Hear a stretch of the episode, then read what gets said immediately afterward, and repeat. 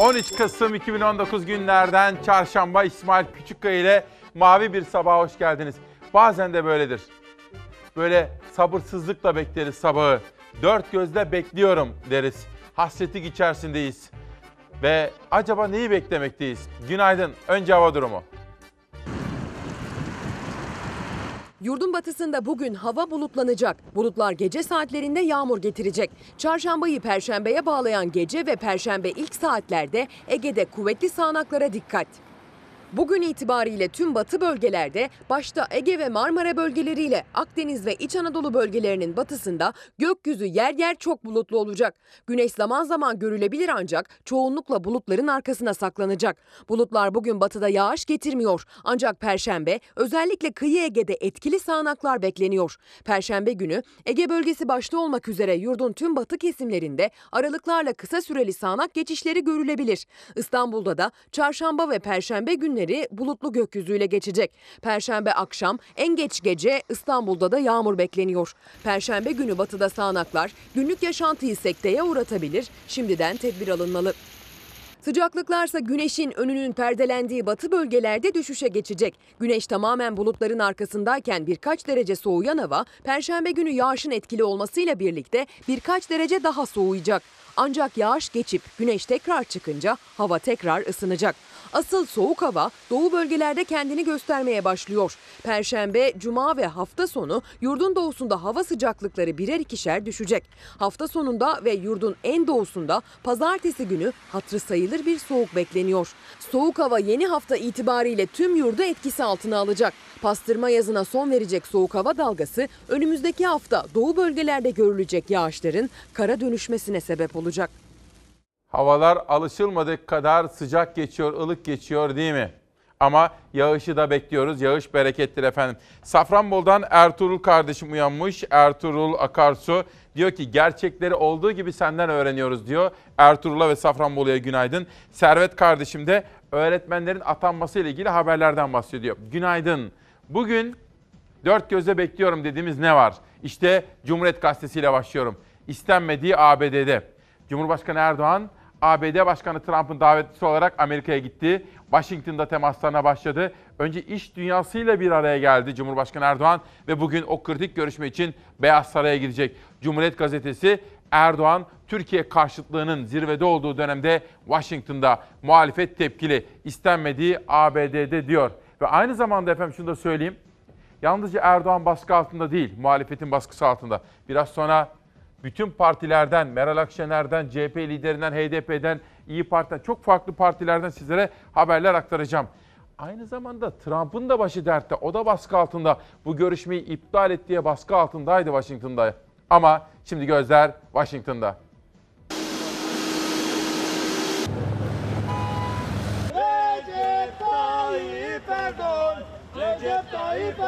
Cumhurbaşkanı Erdoğan ve beraberindekileri taşıyan uçak Washington'a indi. Erdoğan'ı kalacağı otelin önünde Türk vatandaşları destek sloganlarıyla karşıladı. Recep Tayyip Erdoğan, Recep Tayyip Erdoğan. Her yer Türkiye, bize yer Türkiye. Cumhurbaşkanı Recep Tayyip Erdoğan Amerika Birleşik Devletleri Başkanı Donald Trump'la görüşmek üzere Amerika'nın başkentine ulaştı. Erdoğan'a kritik ziyaretinde eşi Emine Erdoğan, Dışişleri Bakanı Mevlüt Çavuşoğlu, Hazine ve Maliye Bakanı Berat Albayrak, Milli Savunma Bakanı Hulusi Akar, Ticaret Bakanı Rusar Pekcan, İletişim Başkanı Fahrettin Altun ve Cumhurbaşkanlığı Sözcüsü İbrahim Kalın eşlik etti.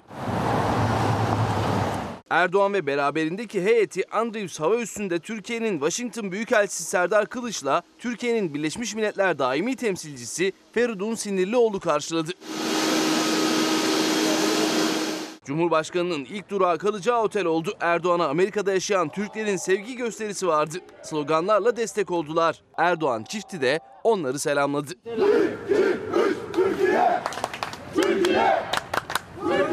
Otelde kısa süre dinlendikten sonra Cumhurbaşkanı Amerika programının ilkine katıldı. İlk teması Amerika Birleşik Devletleri Ticaret Odası üyeleriyle oldu. Amerikalı iş adamlarıyla basına kapalı toplantıda buluştu. Cumhurbaşkanı Erdoğan bugün Türkiye saatiyle 20'de Amerika Başkanı Donald Trump'la baş başa görüşecek. İki liderin gündeminde güvenli bölge F-35'ler ve S-400 başlığı olacak. Bir buçuk saat sürmesi planlanan görüşmenin ardından Erdoğan ve Trump birlikte kameraların karşısına geçecek, ortak basın toplantısı düzenleyecek. Efendim akşam tam böyle ana haberlerde bittikten sonra görüşme başlayacak ve yarın sabah biz gece boyu çalışacağız ve sizlere çok önemli haberler hazırlayacağız. Kritik bir görüşme. Bugün Sedat Ergin Hürriyet'te yazdığı gibi her türlü sürprize de açık. Ama iki lider de zor durumda. Aynı zamanda Trump azil süreci yani görevden el çektirilme tehdidiyle de karşı karşıya. Bizim önceliklerimiz var Türkiye olarak, onların Amerika olarak öncelikleri var. İşte bu sabah 13 Kasım 2019 Çarşamba sabahında İsmail Küçükkaya ile Hakikat Yolculuğunda bu gelişmeleri manşet yapacağım. Peki başka neler var? Okuyalım. Cumhurbaşkanından gelen bir açıklama. ABD Başkanı Trump'ın daveti üzerine çalışma ziyareti gerçekleştirmek için gittiği ABD başkenti Washington'a ulaşan Erdoğan birinci manşet. Fahrettin Altun'dan mesajlar geldi İletişim Başkanı ve ABD Başkanı Trump'ın daveti üzerine çalışma ziyareti gerçekleştirmek için gittiği Washington'da ilk iş olarak ABD'li iş insanlarıyla bir araya geldi Cumhurbaşkanı Erdoğan. Bakın Berat Albayrak ekonominin patronu yanında Dışişleri Bakanı ve Mehmet Ali Yalçın Burada da kendisini ağırlamıştık biliyorsunuz. Mehmet Ali Yalçın da Trump'la da Erdoğan'la da iyi çalışan, iyi anlaşan bir isim ve iki ülke ilişkileri normalleşsin diye mücadele eden bir iş insanı. Türk-Amerikan İş Adamları Konsey Başkanı kendisi Mehmet Ali Yalçın Ve yeni bir mektup var mıydı? Küstahça o mektubun üzerine yeni bir mektup daha yazılmış mıydı bize? İşte o sorunun yanıtı. Mike Esper, Trump ile Erdoğan arasındaki görüşme öncesinde Trump'ın Erdoğan'a ikinci bir mektup gönderdiğinden haberdar olmadığını söyledi. Haberim yok dedi ama benim haberimin olmaması bu mektubun yazılmadığı anlamına gelmez dedi. Belki de vardır dedi. Bizim Cumhurbaşkanlığı da bu mektupla ilişkin doğrulama veya yanlışlama yapmadı, efendim yalanlama yapmadı. Aslı Aydın Taşbaş geliyor. Çarşamba günü yani bugün Erdoğan'ın Beyaz Saray ziyareti Türkiye'nin kendini yeni dünya düzeninde nasıl konuşlandıracağı açısından çok önemli. Trump açısından öncelik S-400 meselesi, Ankara açısından Halkbank. Efendim Amerikalılar diyorlar ki siz bir NATO üyesisiniz. Ruslardan S-400 füze savunma sistemini alamazsınız. Alırsanız sizi F-35 projesinden çıkarız ve size yaptırımlar uygularız. Yani size cezalandırırız diyorlar. Ama bize de vermediler zamanında. Bizimkiler de mecbur kaldı gidip aldı. Bu çok önemli. Bir başkası hem Erdoğan'ın hem Erdoğan ailesinin hem bazı bakanların hem de Türkiye'nin yaptırım listesine alınması. İşte riskli konulardan bir tanesi de bu. Haluk Ilıcak. Ben de öyle düşünüyorum. Emekli Büyükelçi Ilıcak gibi düşünüyorum. Sayın Cumhurbaşkanı'nın Amerika'ya giderek Trump ile görüşmesine olumlu bakıyorum. İyi hazırlanmış, iç politikaya yönelik hamaset içermeyen, sorunları ve çözüm önerilerimizi uluslararası hukuk temeline anlatan yüzde görüşme yararlı olacaktır. Keşke kongre ve senato ile de görüşme olabilseydi. Ben de Sayın Büyükelçi gibi düşünüyorum. Öteden beri burada ifade ede geldim. Gitmesinde bir beis yok. Gitsin, görüşsün. Ama iş ki bizim ulusal çıkarlarımızı net bir şekilde savunsun ve orada gündeme taşısın Sayın Cumhurbaşkanı. Yoksa görüşmede bir beis olmadığını düşünüyorum ben de. Gecenin önemli gelişmesi. Türkiye'de hukuk var mı? Türkiye'de hukuk hakimlerin kararıyla mı ilerliyor yoksa siyasi baskı mı var? Talimat, telkin, yönlendirme mi var? Bu soruları sizlere sormak istiyorum efendim. Ahmet Altan hakkında yakalama kararı Independent Turkish bir hafta önce serbest kalmıştı. Hani yargı paketi, yeni yargı reform paketi üzerinde çalışmalar yapılıyor ya. İşte o da geçen hafta Nazlı Ilıcak gibi serbest kalmıştı. Ancak dün yeniden bir tutuklama kararı çıkarıldı. Şu anda gözaltında. Osman Can, bu iktidara çok yakın bir hukukçu, bir profesör. Ne diyeceğimi bilemiyorum. Ancak bu tablonun müsebbibinin yani sorumlusunun siyaset kurumu ve siyasal karar vericileri olduğunda şüphem yok. 1138 gün tutuklu kalan Ahmet Altan hakkında tahliyeden 7 gün sonra tekrar yakalama kararı. Ben de sizlere sormak istiyorum. Sizler anayasamız tarafından garanti altına alan alınan haklara sahipsiniz. Özgür ve eşit yurttaşlarsınız. Konuşma hürriyetiniz var efendim. Lütfen konuşun. Sizler Türkiye'de hukuka inanıyor musunuz? Türkiye'de hukukun üstünlüğü çalışıyor mu? Türkiye'de hakim teminatı var mı? Ya da hakimlerimiz özgür iradeleriyle mi karar veriyorlar hukuk metnine bakıp vicdanları ve özgür iradeleriyle yoksa siyasilerden çok yukarılardan gelen telkin, tavsiye, talimat ve yönlendirme ile mi karar veriyorlar? Hangisi doğru? Tahliye kararını duyduğumda biraz üzüntü hissettim. Çünkü öbür çocuklar tahliye olmadılar. FETÖ'nün medya yapılanmasına ilişkin davada 10 yıl 6 ay hapis cezası alan Ahmet Altan geçtiğimiz hafta tahliye edildi. Dün hakkında yeniden yakalama kararı çıktı. Gözaltına alındı. Bay bay kendine iyi bak. 23 Eylül 2016'da tutuklandığında ağırlaştırılmış müebbet cezası aldı Ahmet Altan. Kardeşi Mehmet Altan ve Nazlı Ilıcak'la beraber yeniden yargılandı. Altan örgüte üye olmamakla birlikte bilerek yardım suçundan 10 yıl 6 ay hapis cezasına çarptırıldı. Ahmet Altan'ın tutuklulukta geçirdiği süre yani 1138 gün gözetilerek geçtiğimiz hafta tahliyesine karar verildi. Nazlı Ilıcak'la birlikte yurt dışına çıkış yasağı konularak tahliye edildi. 27. Ağır Ceza Mahkemesi tahliye kararına itiraz etti. İtirazına da gerekçe olarak Altan'ın kaçma şüphesi olduğunu gösterdi. Altan hakkında tutuklamaya yönelik yakalama kararı çıkarıldı. Yakalama kararının ardından polisler Altan'ın İstanbul Kadıköy'deki evine gitti. Altan burada gözaltına alındı. Gözaltına alınan Ahmet Altan Vatan Caddesi'ndeki İstanbul Emniyet Müdürlüğü'ne getirildi. Altan'ın mahkemeye çıkarılması bekleniyor. Bir bilgi vereceğim efendim. Bu dosya tabii 3-3,5 yıllık bir dosya ve sadece bir hafta önce atanan yeni bir mahkeme başkanı var. Onun da altını çizelim. Bir de şunu da söyleyelim. Evrensel etik kuralları yani Kant ahlakından itibaren evrensel ahlak normları şunu emreder. Şimdi siz beni sevmiyorsunuz diyelim. Diyelim ben size kötülük yaptım, yanlışlar yaptım. Diyelim benden nefret ediyorsunuz. Yine de Kant ahlakı der ki siz benim hakkımı hukukumu gözetmeniz gerekir. Her şey hukuk dairesinde olması gerekir. Yani sizi sevip sevmemem, size olan duygularım hukukun işleyişini etkilemez, tesir etmez. İşte bu da günün notu. Bugün Karar Gazetesi yazarı Yıldıray Oğur uzun örnekler veriyor Amerika'dan adalet sistemine dair ve şunu sorabiliyor muyuz diyor.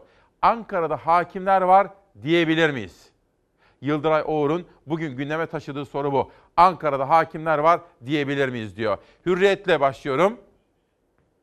Eyvah DAEŞ'lım geliyor. Yıllardır DAEŞ'lerin iadesi konusunda hiçbir şey yapmayan Avrupa, Türkiye harekete geçince büyük paniğe kapıldı. Fransa, Türkiye'nin oyun oynamadığının farkında ve toplu dönüşe karşı olduğunu söylüyor. Olay aşırı sağın propagandasıyla ciddi tartışma konusu oldu. Almanya vatandaşlarını geri çevirmeyeceğini açıkladı ancak ancak gönderilenlerin DAEŞ üyeliği konusunda detaylı bilgi isteyerek zaman kazanmaya çalışıyor diyor. Hürriyet gazetesindeki bu önemli haberle birlikte önce başka bir manşete geçeceğim. Önemli bir manşet daha. Bugün yoğun gündem, özel gündem, özel manşetlerden bir tanesi. Ama evvela şu anda hastane odalarında, diyaliz merkezlerinde veya evlerinde hastalıktan sonra bizi bekleyenler. Gece çok uzun olur bilirim hastalar için. Hastalara bakanlar, fedakar doktorlarımız için, hemşirelerimiz, hasta bakıcılarımız, hastalarımızın refakatçileri için, o fedakar anneler, babalar, kardeşler, çocuklar, yeğenler için onlara geçmişler olsun dileklerimi aktarmak isterim. Dün size bir manşet aktarmıştım. Demiştim ki,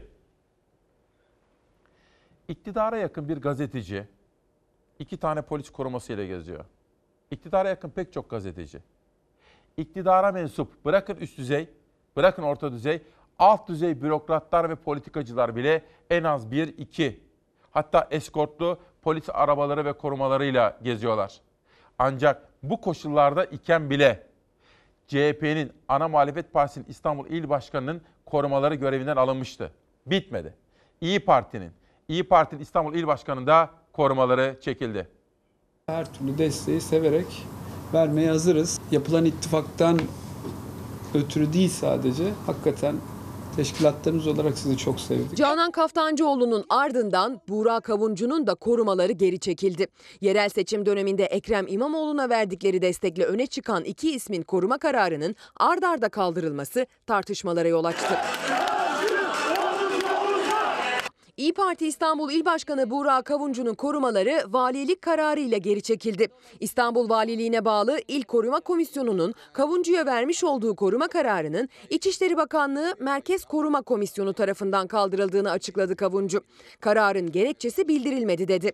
Durumu Twitter'dan duyurdu. Alınan bu gerekçesiz karar devlet kurumları arasındaki çelişkiyi ve belirsizliği her zamanki gibi ortaya koymaktadır. Ancak herkes şundan emin olsun ki Allah'tan başka korkumuz zaten yoktur. En büyük güvencemiz de milletimizin dualarıdır. Çok yakın zamanda CHP'nin İstanbul İl Başkanı olan Canan Kaftancıoğlu da benzer bir durumla karşı karşıya kalmıştı. Her iki partinin İstanbul İl Başkanı da yerel seçimler sürecinde Ekrem İmamoğlu'na verdiği destekle öne çıkmıştı. İki ismin de benzer bir tutumla karşılaşması tartışmaların fitilini ateşledi. AKP'li ilçe başkanları ve çapsız yandaş gazeteciler hakkında bile koruma kararı alan İstanbul Valiliği, muhalefet il başkanlarının koruma kararını kaldırmış. Biz il başkanımızı kendimiz koruruz ama siz İstanbul Büyükşehir Belediyesi'ni kaybetmenin acısı yüzünden akıl sağlığınızı zor koruyacaksınız.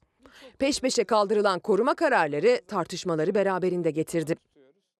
İktidar mensupları, iktidara yakın gazeteciler bile resmi korumalarla dolaşırken meydana gelen tabloyu sizlere, sizlerin takdirlerinize bırakmak istiyorum. Bence yanlış yapıyorlar. Bence İçişleri Bakanlığı, Koruma Dairesi başta olmak üzere siyasi iktidar her kimse bu kararlar bence bana kalırsa doğru değil efendim. Semiha Hanım, Semiha Atay o da iyilik duyguları sunmuş size. Sibel Denışık, İsmail Bey az evvel sormuştum ya hakka, hukuka, hukukun üstünlüğüne, adalete inanıyor muyuz? Güveniyor muyuz diye. Sibel Hanım diyor ki İsmail Bey hukuka inanmıyorum. Bağımsız karar verilemiyor maalesef. Ama böyle olmasını dört gözle bekliyorum diyor bugünkü manşetimiz efendim. Cumhuriyet'ten bir manşet daha gelsin sonra sabaha geçeceğim. Bakanı üzmediler. Hazal Ocak manşeti. Sağlık Bakanı'nın kurduğu Medipol'ün kiraladığı binadaki kaçak kat yıkılamıyor. İstanbul'da yurttaşlar binalarına izinsiz çivi bile çakamazken Sağlık Bakanı Koca'nın kurduğu Medipol Üniversitesi'nin Esenler'de kiraladığı binaya çakılan kaçak kata kimse dokunamıyor. Bina AKP'li Esenler Belediyesi tarafından 2018'de mühürlendi. Ancak kaçak kat aylardır yıkılmadı. Mülk sahipleri kesilen 70 bin lira cezayı kaçak katı biz yapmadık diyerek yargıya taşıdı. İtirazı yerinde gören mahkeme cezayı iptal etti. Esenler Belediyesi ise neden Medipol'e ceza kesilmiyor sorusuna bizim muhatabımız yapı sahibi yanıtını vermekte yetindi. Bir soru soracağım. Serdar bir dakika. Çok güzel. Bir soru soracağım. Haberi okurken aklıma geldi. Kendisinin de özel hastaneler olan bir şahsın aynı zamanda Sağlık Bakanı olmasını nasıl karşılıyorsunuz? Güzel yurdumun güzel insanları. Bu konuda ne düşünüyorsunuz? Tekrar ediyorum. Kendisinin hastaneleri olan bir şahsın Sağlık Bakanı olarak görev yapmasını nasıl karşılıyorsunuz? Hiçbir beis yok mu diyorsunuz?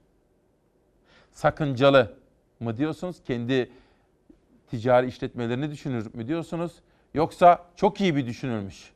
Sağlık kendi hastaneleri olduğu için sağlığı en iyi o bilir mi diyorsunuz? Lütfen bana İsmail Küçükkaya etiketine Instagram veya Twitter'da yazın. Bir kere daha ifade etmek isterim. Efendim kardeşiniz, arkadaşınız Facebook'ta yok. Sahte hesaplar var onlar bana ait değil. Benim kendi açtığım ve bizzat yönlendiğim iki tane hesabım var. Twitter ve Instagram. Onu da altını çizelim. Osman Can'ın Ahmet Altan'ın yeniden tutuklanması gözaltısıyla ilgili verdiği tepki birinci sayfadaydı. Oradan geçelim. Bir de Ali Can Uludağ. O da adliye koridorlarını dikkatle takip eden bir gazeteci kardeşim. İstanbul'da toplanan 12 baro başkanı Türkiye Barolar Birliği yönetimine ya kanunu derhal uygulayın ya da istifa edin çağrısında bulundu. Dün 12 baro başkanı İstanbul, Ankara, İzmir bir araya geldiler ve Metin Feyzoğlu'nun istifa etmesi çağrısında bulundular efendim. Devam edelim. Ve aynı zamanda kendisi de İstanbul Barosu yönetiminde olan Nazan Moroğlu, insan hakları aktivisti hocamız. Ya kanunu derhal uygulayın ya da istifa edin diyor. Türkiye Barolar Birliği yönetimi 12 baronun yaptığı olağanüstü genel kurul çağrısını hukuksuz, gerekçesiz, dayanaksız olarak reddetti diyor ve Nazan Moroğlu hocamız devam ediyor. Avukatlık Kanunu madde 115 fıkra 2. Birlik Yönetim Kurulu gerekli gördüğü hallerde veya en az 10 baronun yönetim kurulları yazıyla isterse genel kurulu olağanüstü toplantıya çağırır. Bu hukuk metnini, bu fıkra ifadesini bir birinci sayfadan taşıyoruz ve Nazan Moroğlu Türkiye Barolar Birliği Başkanı ve yönetimine hatırlatırız diyerek istifa çağrısında bulunuyor efendim. Baroların, Barolar Birliği'nin düştüğü duruma bakar mısınız? Ya kanunu derhal uygulayın ya da istifa edin. Türkiye Barolar Birliği'ni olağanüstü genel kurula çağıran Adana, Ankara, Antalya, Aydın, Bursa, Diyarbakır, İstanbul, İzmir, Mersin, Şanlıurfa, Tunceli ve Van barolarının başkan ve yöneticileri olarak 12 Kasım 2019 tarihinde yapılan toplantıda alınan aşağıdaki kararların kamuoyuna duyurulmasına karar verilmiştir. Türkiye Barolar Birliği Başkanı Metin Feyzoğlu'nu iktidar ve güvenlik dili kullanmaya yönelten eksen kaymasının giderek koltuk hırsına dönüştüğü ve Türkiye Barolar Birliği'nin en yetkili karar organı olan genel kurulda bu değişimi tartışmaya cesaret edemediğini tespit ediyoruz.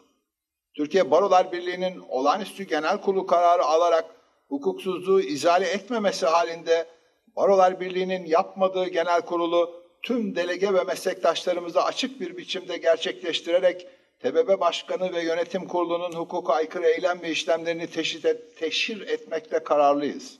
Hodri Meydan, Meydan Genel Kurulu toplantısıdır. Genel kuruldan kaçmayın. Ya kanunu derhal uygulayın ya da derhal istifa edin. Uğur Bey kardeşim de diyor ki Milli Eğitim Bakanı'nın da kendi okulları var diyor. Efendim 3 ihtimal var. Kendi özel hastaneleri olan birinin Sağlık Bakanı olmasını ya doğru bulursunuz, işten anlar dersiniz. Ya önemli değil dersiniz. Sonuçta işini yapacak, kendi hastanesinin olması onun işini iyi yapmasını engellemez dersiniz. Ya da üçüncü şık efendim. Olumlu, olumsuz veya nötr. Sizler yorumlarınızı yapabilirsiniz diyor. Cumhuriyet'ten sabaha geçiyorum efendim. Sabah gazetesinde CHP ilişkin bir manşet var. CHP'den yoksulluğa büyük katkı. Her fırsatta yoksulluk edebiyatı yapan Kılıçdaroğlu, CHP'li belediyelerin fakirliğe mahkum ettiği binlerce işçiden hiç söz etmedi diyor. Ve çok farklı belediyelerden derleyip toparladıkları haber ve fotoğrafları birinci sayfasında görüyor Sabah gazetesi editörleri. Sabahtan bir de Cumhurbaşkanı Erdoğan'a ilişkin bir manşet seçtim. Onu da sizlere getirelim. Bize gözdağı veremezsiniz. Amerika'ya giden Erdoğan'ın sözleri. ABD ziyareti öncesi Batı'yı uyardı. Türkiye'ye karşı takındığınız tavrı iyi bilin. Cumhurbaşkanı Erdoğan özellikle özellikle Türkiye'nin 4 milyon mülteciyi barındırdığını ve büyük fedakarlıklar yaptığını ama sabrımızın buraya kadar geldiğini, gerekirse kapıları açı vereceğimizi ve Avrupa'ya o mültecileri yollayacağımızı söylüyor efendim. Bir haber daha gelsin. Bakalım ne var? Sabahtan sözcüye geçelim. Bugün dün parti meclis grup salonlarından sizlere çok farklı yorumları da aldık, özetledik ve haber olarak sunacağım efendim. O mektup, o mektubu suratına çarp. Akşener, Trump'la görüşmeye giden Erdoğan'a seslendi. Meral Akşener, Trump'ın hakaret içeren, bakın bunun haberini verebilirim size şimdi hazırsa. Meral Akşener, Trump'ın hakaret içeren ve ekinde PKK'lı hainin müsveddesi olan mektubunu rezalet olarak nitelendirdi. Verilecek yanıt için başlıktaki çağrı yaptı. O mektubu suratına çarp. Ve CHP lideri Kılıçdaroğlu da o mektuba gereken yanıtın verilmediğini, aslında Erdoğan Amerika'ya gitmemesi gerektiğini, o mektubun Amerika'daki büyükelçimizin çağrılarak veya Amerikalıların Türkiye'deki Ankara Büyükelçisi'nin çağrılarak iade edilmesi gerektiğini de altını çiziyor efendim. Soru 2. Sizlere bir soru daha sormak istiyorum. ABD Başkanı'nın bizim Cumhurbaşkanımıza ve dolayısıyla bana, size, kahvedeki, evindeki, lokantadaki, dükkanındaki hepinize, şu anda yolculuk yapan otobüsteki sizlere hakareti var. Küstahça. Sizce biz veya bizim adımıza hükümet veya Cumhurbaşkanı o mektubun yanıtını verdi mi? Türk milletinin şanına ve şerefine hakaret eden mektubu Sayın Trump'a takdim edeceğimdir. Sizin şanla ve şerefle hiçbir ilginiz yoktur. Senin bu memlekette yerin de yok, faydan da yoktur arkadaş. Cumhurbaşkanını her eleştirene bir tazminat davası açıyor. Bu mektuptaki hakarete ses etmeyenin kimseye tazminat davası açacak hali de yoktur. Muhalefetin ortak gündemi Trump'ın mektubu ve Ankara'nın sessizliği. Akşener'de Cumhurbaşkanı Erdoğan'ın 10 Kasım'da Osmanlı vurgulu konuşmasını hatırlatarak ses yükseltti. Cumhuriyetle Osmanlı'yı karşılaştırmaya gayret etti. Boş işlerle uğraşmayı bırak da Bu aziz millete yapılan hakaretin karşılığını cebine koy. Suratlarına çarp. S-400'lerle ilgili yeni bir tehdit mektubu gönderdiği söyleniyor. Cumhurbaşkanı Amerika'ya gitmeden bir gün önce ikinci mektup iddiası atıldı ortaya. İddiaya göre Trump bu kez de Türkiye'yi S-400 kullanımına karşı yaptırımla tehdit etti. Gözler Cumhurbaşkanı Erdoğan'a çevrildi. Ancak kurmayları Amerika ziyareti öncesi basın toplantısında mektupla ilgili soru sorulmasını istemedi. Yani ikinci mektup Beştepe tarafından doğrulanmadı, yalanlanmadı da. Trump papazı bırakacaksın dedi. Erdoğan ne dedi? Bu can bu tende kaldıkça papazı alamazsın dedi. Yani o can duruyor orada, ten de orada duruyor. Söz, söz nerede söz? Namus nerede namus? Şeref nerede şeref? Haysiyet nerede haysiyet? Kılıçdaroğlu Rahip Brunson'ın taliyesinden getirdi sözü mektup krizine. Muhalefet Erdoğan'ı sessiz kalmakla eleştiriyor. Taşeron demek aynı zamanda Şamaroğullarına dönmek demektir. Yuları kaptırmışsın. Ne diyorsa yapacaksın. Mektup geldi niye iade etmedin kardeşim ya? Türk milletini aşağılayan bir mektup ya.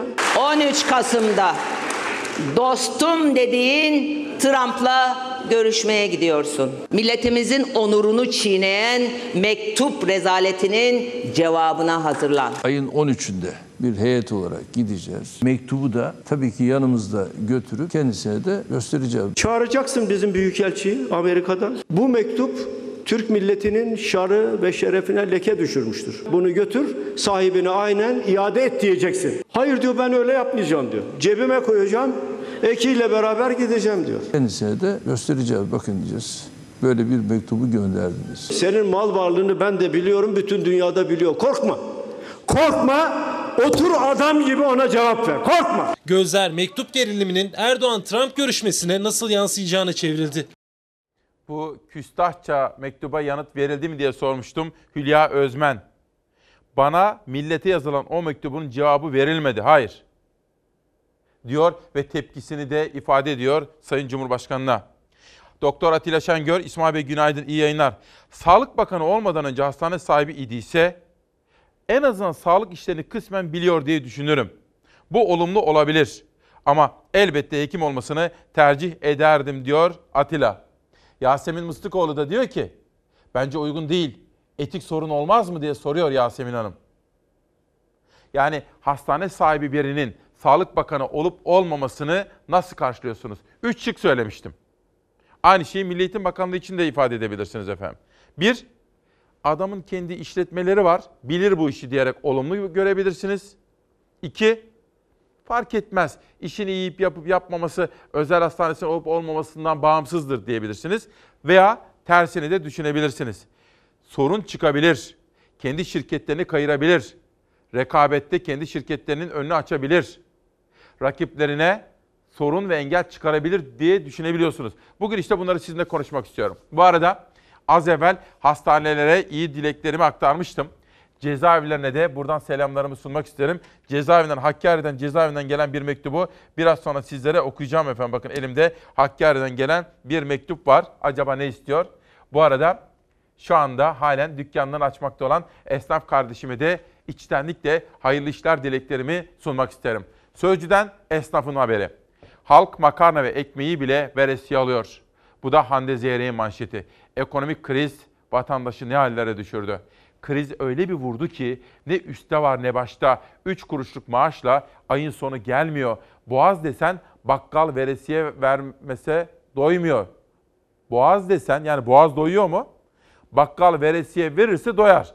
Ama bakkalın veresiye defteri de doldu. Durum facia diyor. Ve bakın bir bakkal kardeşim Osman Berkil'den ay başında borcu kapatıyor, para bitiyor, yine yazdırıyor. Bir başkası bakkal Hüseyin Şahintekin. Dar gelirler en çok makarna ve ekmeği veresiye alıyor diyor. Bir başka bakkal Mustafa Erdim. Veresiye defterimde 30-40 bin lira alacağım var zordayım. Çünkü vatandaş da bakkala ödemiyor. E bakkal ne yapsın? Küçük esnaf. Orhan Akta o da bir bakkal. Vatandaşa veresiye yazmazsak nerede kaldı bizim insanlığımız diyor efendim. Peki bu dünya yalan dünya ya, adaletsiz dünya ya. Hani gemisini yürüten kaptan diye ne, niye demişler bizim atalarımız? Gemisini yürüten kaptan hadi söyleyin bana. Niye demişler? Bakın gemisini yürüten kaptan. Şimdi bir tane tweet gelecek mesaj. Barolar Birliği Başkanı'na istifa ve genel kurul çağrısı yapılmıştı 12 baro tarafından. Nazan Baroğlu'nun mesajlarını okumuştum. Geçelim. Bakın gemisini yürüten kaptan devre. Erdoğan'a büyüksün reisim demişti. Hatırlayacaksınız onu seçimlerden önce. CHP'li Barış Saylak Muğla İl Tarım ve Orman Müdürü olarak atandı. Efendim reise dedi ki reisim büyüksün dedi. Eskiden CHP'liydi. Hop paraşütle AK Parti'ye geldi. Allah ona yürü ya kulum dedi.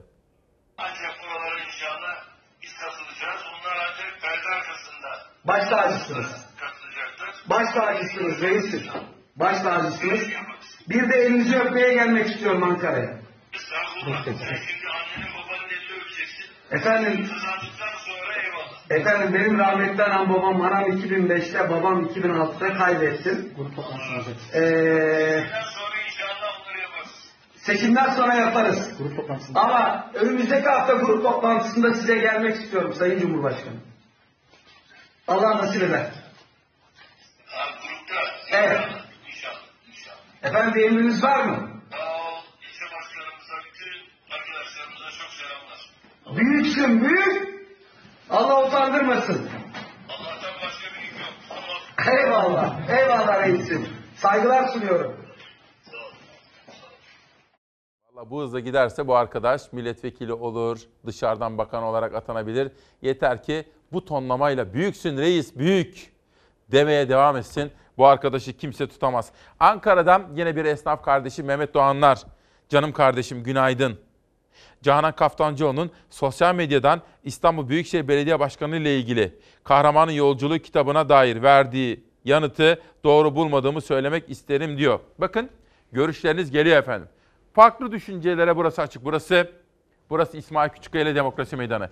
Sözcü'de bu arada Ayhan kardeşim bana dedi ki biraz da evvel Atilla kardeşim diyordu ya bakan yeter ki doktor olsun diyordu. Ve Ayhan kardeşim de hatırlatıyor bize arkadaşlarım da teyit ettiler. Bakan aynı zamanda bir doktor, çocuk doktoru. Ama sorumu tekrar etmek istiyorum. Hastaneleri olan bir şahsın Sağlık Bakanı olarak görev yapmasını nasıl buluyorsunuz? A. İsabetlidir. Çünkü kendi hastaneleri vardır, işi bilir. B. Yanlış. Rakiplerine sorun çıkarabilir.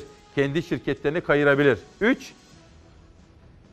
Olması olmaması fark etmez diyebilirsiniz efendim. Bugünün tartışma konusu bu olsun diyelim. Ve sözde bir şey daha kaldı mı? Bakalım. Heh. İki güvenlikçi kadrosu için 800 kişi başvurdu. Bu da İsmail Akduman'ın manşeti. Gençler asgari ücrete bile razı ama iş yok. Samsun valisi üniversite açılışında bu çarpıcı örneği verdi. Dedi ki iki güvenlikçi kadrosu için 800 kişi başvurdu. Suçu üniversitelerin eğitimine yüklemiş vali ve şunları söyledi. Üniversiteli gençler proje geliştirmeli. Üniversitelerimiz eğitimini gözden geçirmeli. İki güvenlikçi alınacak 800 kişi başvurdu. Nasıl eğitim veriyoruz ki insanlar her işe talip oluyor diyor. Samsun Valisi Osman Kaymak'ın işsizlik konusundaki bu yaklaşımı özellikle üniversite ve YÖK konusunda da büyük tartışmaları beraberinde getirebilir. Efendim sizlere bir sözüm vardı. Aa Samsun demişken bugün Bafra'dan gazete gelmiş bize bir tane. Bakın Bafra Haber. Bafra'da Cumhuriyet Bayramı coşkuyla kutlandı. İçinde bana yönelik de bir mektup yazılmış efendim. Kendilerine teşekkür ediyorum. Bafra'daki Cumhuriyet Bayramı kutlamalarına dair bu haber. Sizlere söz vermiştim. Çoluk çocuk yanınızda değil mi? Daha çıkmadı. Beraber izleyin olur mu? Şimdi giyinmeyi, kuşanmayı, kahvaltıyı bir tarafa bırakın. Şöyle bir oturun lütfen.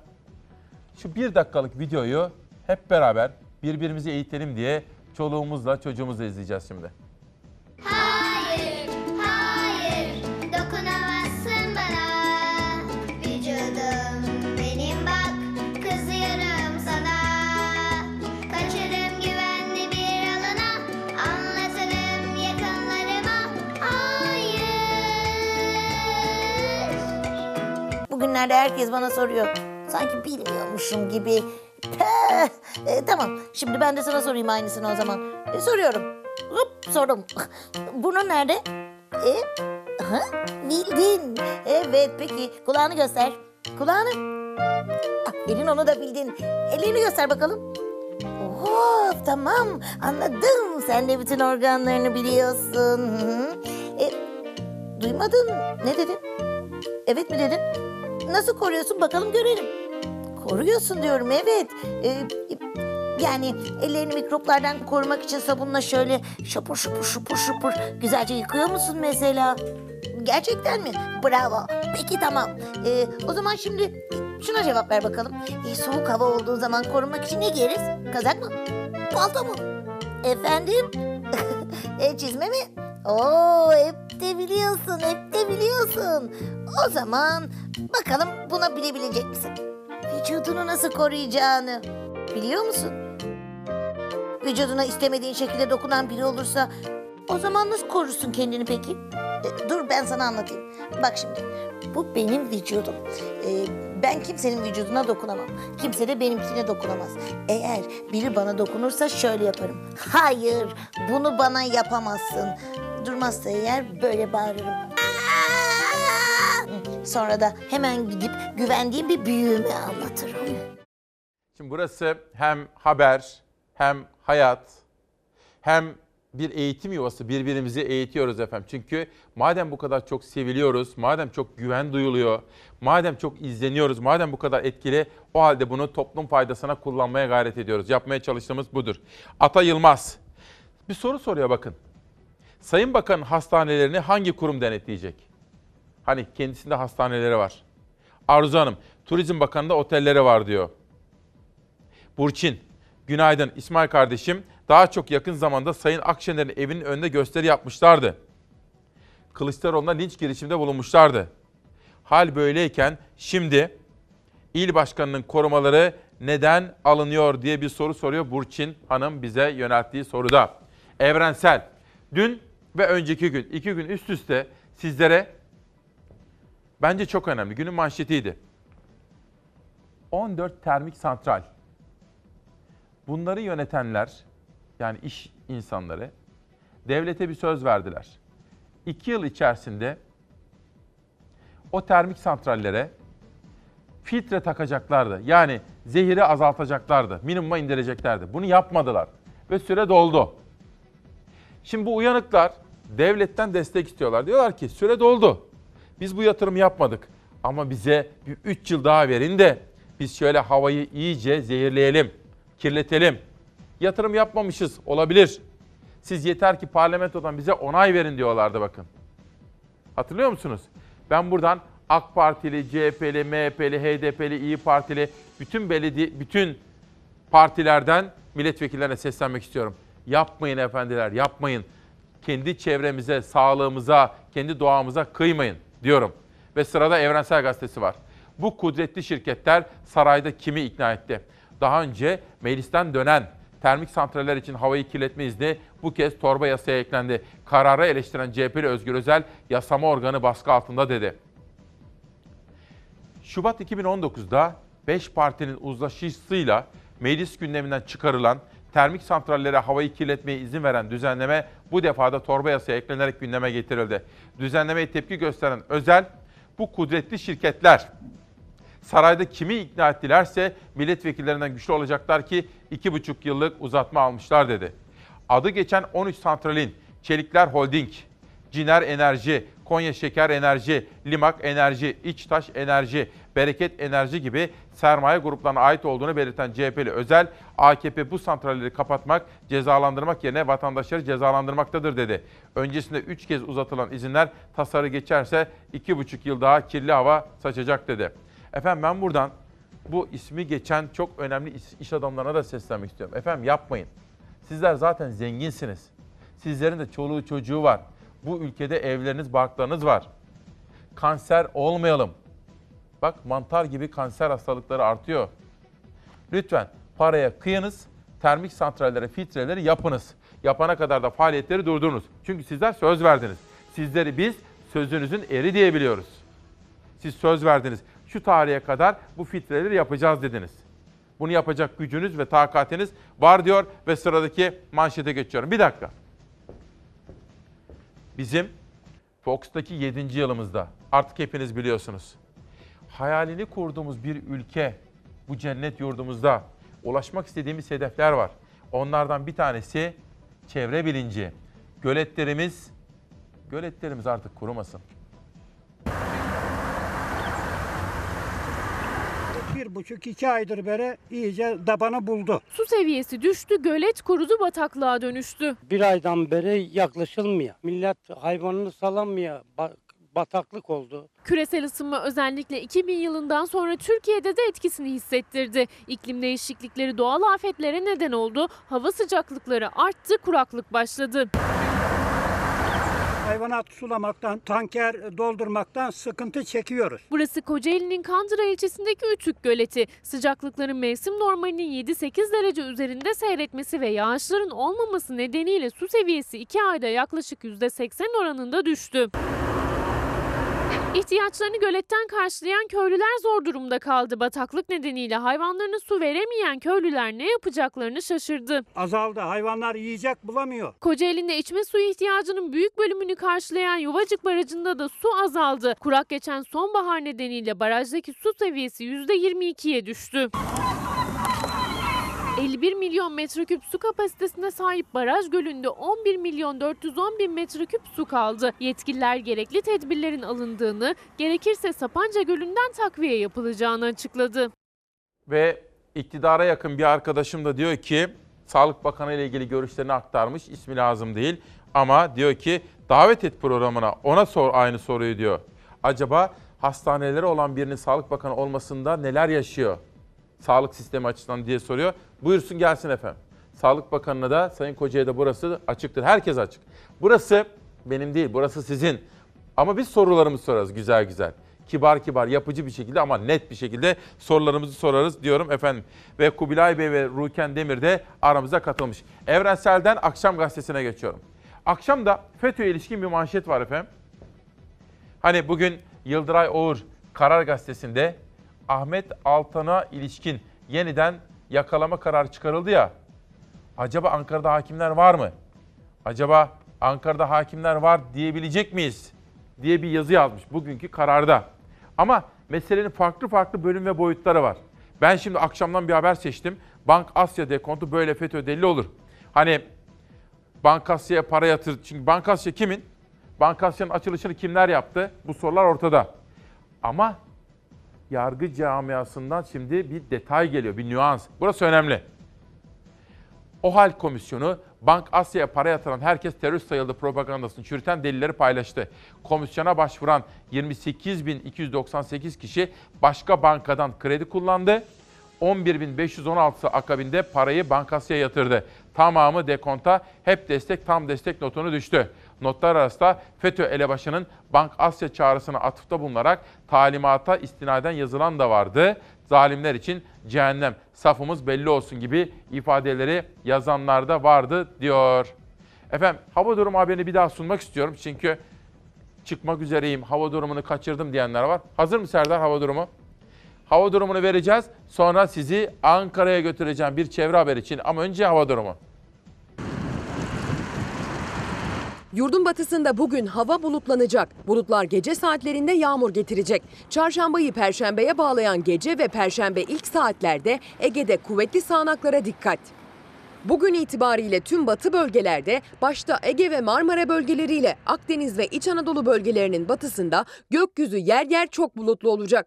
Güneş zaman zaman görülebilir ancak çoğunlukla bulutların arkasına saklanacak.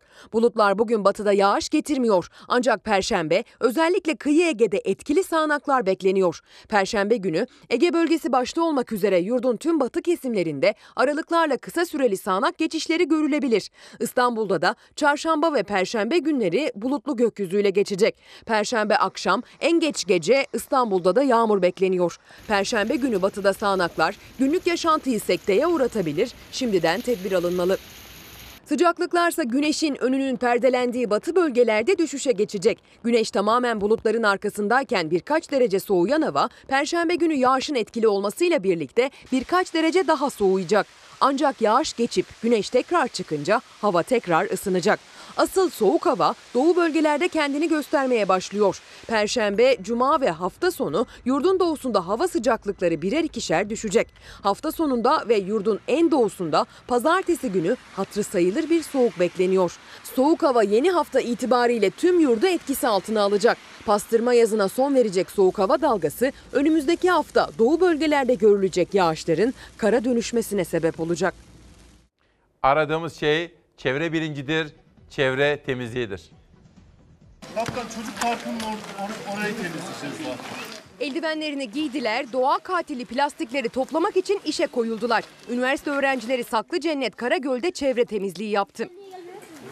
Ülke olarak en sevdiğimiz etkinliklerden biridir piknik ve mangal. Fakat herkes aynı bilinçte değil. Çöplerini toplamayan, atıklarını doğaya bırakanlar çevreye nasıl bir kötülük yaptığını çoğu zaman fark etmiyor. İşte o farkındalık Ankara Yıldırım Beyazıt Üniversitesi öğrencilerinden geldi. Çubuk Belediyesi'nin de desteğiyle öğrenciler ve öğretmenler önce doğa yürüyüşü yaptı. Ardından doğaya atılan çöpleri, plastikleri topladılar. Piknik yapanları da çevreyi temiz tutmaları konusunda bilinçlendirdiler. Torbalar dolusu çöp çıktı Karagöl Tabiat Parkı'ndan. Detaylı temizliğin ardından hem öğrencilere hem ziyaretçilere bu cennet mekanın keyfini çıkarmak kaldı. Hani dedik ya sabah çok zor gelir. Gece çok uzundur hastalara, hastanelerde veya hasta bakanlara evde. Şehnaz da şu anda hasta bakıyor. Hasan dayımıza bakıyor. Ona da ben buradan selam söylemiş bize. Sağ olsun, var olsun. Ayrıca şu anda hastanelerde veya evlerinde çocuklarıyla ilgilenen, anne babasıyla bakan, eşine bakan fedakarca ve akrabalar her birinize teşekkür ediyorum. Doktorlarımıza, hasta bakıcılarımıza, refakatçilerimize, hemşirelerimize, hastalarımıza böyle bebekler gibi bakan herkese teşekkür ediyorum. Akşam gazetesinden günün önemli manşetlerinden birisi. Efendim günaydın. Bugün 13 Kasım'da birinci manşetimiz Erdoğan'la Trump arasındaki görüşme. Dört gözle bekliyorum dedik bu sabah. 2. Çevre haberleri. 3. Emekçi kadına şiddet. Kimse bahsetmiyor. Emekçi bir kadına şiddet. Bir tane tweet atan görmedim. Hiçbir gazetede görmedim. Hiçbir televizyonda görmedim. Dün ben size duyurmuştum burada. Kadına şiddet diyoruz ya. Emekçi bir kadına, bir işçiye şiddet. Bir kişi gördü onu. Biz burada duyurduk, bir kişi gördü. Onu biraz sonra manşet yapacağım size, onu da anlatacağım. Ama bir de bugün Erdoğan'la Trump arasındaki görüşme acaba Suriye'ye nasıl yansıyacak? Ruslar bu satranç oyununda ne, nasıl bir hamle yapacak? Mehmetçik'le çift kale. Bu da akşamın manşeti. Barış Pınar Harekatı'yla sınırı terörden temizleyen Türk Silahlı Kuvvetleri zor günler geçiren bölge halkı içinde moral ve motivasyon kaynağı oldu. Bizim askerlerimiz bölgede insani faaliyetlerini de sürdürüyorlar efendim bir taraftan. Bir taraftan gıda, su, sağlık hizmeti, bir taraftan da çocuklarla birlikte eğleniyorlar. Günün önemli manşetlerinden bir tanesi de Ahmet Altan'la ilgili yeniden yakalama kararı çıkarılması. Bugün Yıldıray Oğur hak, hukuk, adalet diye bir soru soruyor efendim. Sırada bir haberim var. Bu haber Rusya'nın bu Orta Doğu denklemine ve Türkiye ile Amerika arasındaki görüşmeye ilişkin yaklaşımlarını ifade ediyor. Ama sizler bu haberi izlerken bir taraftan da kendi kendinize şunu sorun lütfen. Türkiye'de adalete güven duyuyor muyuz? Hakimler özgür irade ve vicdanlarıyla önlerindeki hukuk metnine bakarak mı karar veriyorlar? Tamamen hukukun dediği mi oluyor? Ve hakimler korkmadan karar verebiliyorlar mı? Yani hakim teminatı var mı? Çünkü hakim kimse tarafından dokunulamaz olmalı. Yani onu görevden kimse almamalı, kimse sürememeli. Ve hakime aracı, işte filanca genel müdürlükten ya da müsteşar yardımcısı ya da filanca kişinin avukatı gitmemeli, gidememeli. Hakime telkin, tavsiye, talimat, yönlendirme olmamalı değil mi? Sizce hangisi? Hukukun üstünlüğü egemen mi yoksa siyasi baskılarla karar veriliyor mu? Sıradaki haberi izlerken lütfen bunu da düşünün. Soçi mutabakatının ardından Türk-Rus ortak devriyeleri başladı. Ortak devriyelerin beşincisi de yapıldı. Cumhurbaşkanı Erdoğan'ın Rusya ziyaretiyle Soçi'de Türkiye ve Rusya anlaşmaya vardı. Terör örgütü YPG'nin 150 saat içinde güvenli bölgeden çıkarılması konusunda anlaşıldı. Soçi mutabakatında 150 saatlik sürenin ardından Türkiye sınırından 10 kilometre derinlikte Türk-Rus ortak devriyesi yapılması planlanıyordu ve o plan hayata geçti. Milli Savunma Bakanlığı akşam saatlerinde duyurdu. Fırat'ın doğusundaki Aynel Arap bölgesinde Türk-Rus ortak devriyelerinin beşincisi yapıldı. Ortak devriyeye Türkiye'de Rusya'da dörder araçla katıldı. İHA'larda havadan devriye yapılan bölgeyi kontrol etti. Öte yandan Rusya cephesinden Suriye konusunda Amerika'yı eleştiren bir açıklama geldi. Eleştiriyi yapan Rus Dışişleri Bakanı Sergey Lavrov oldu. Lavrov, Amerika'nın petrol için Suriye'yi bölmek istediğini ifade etti.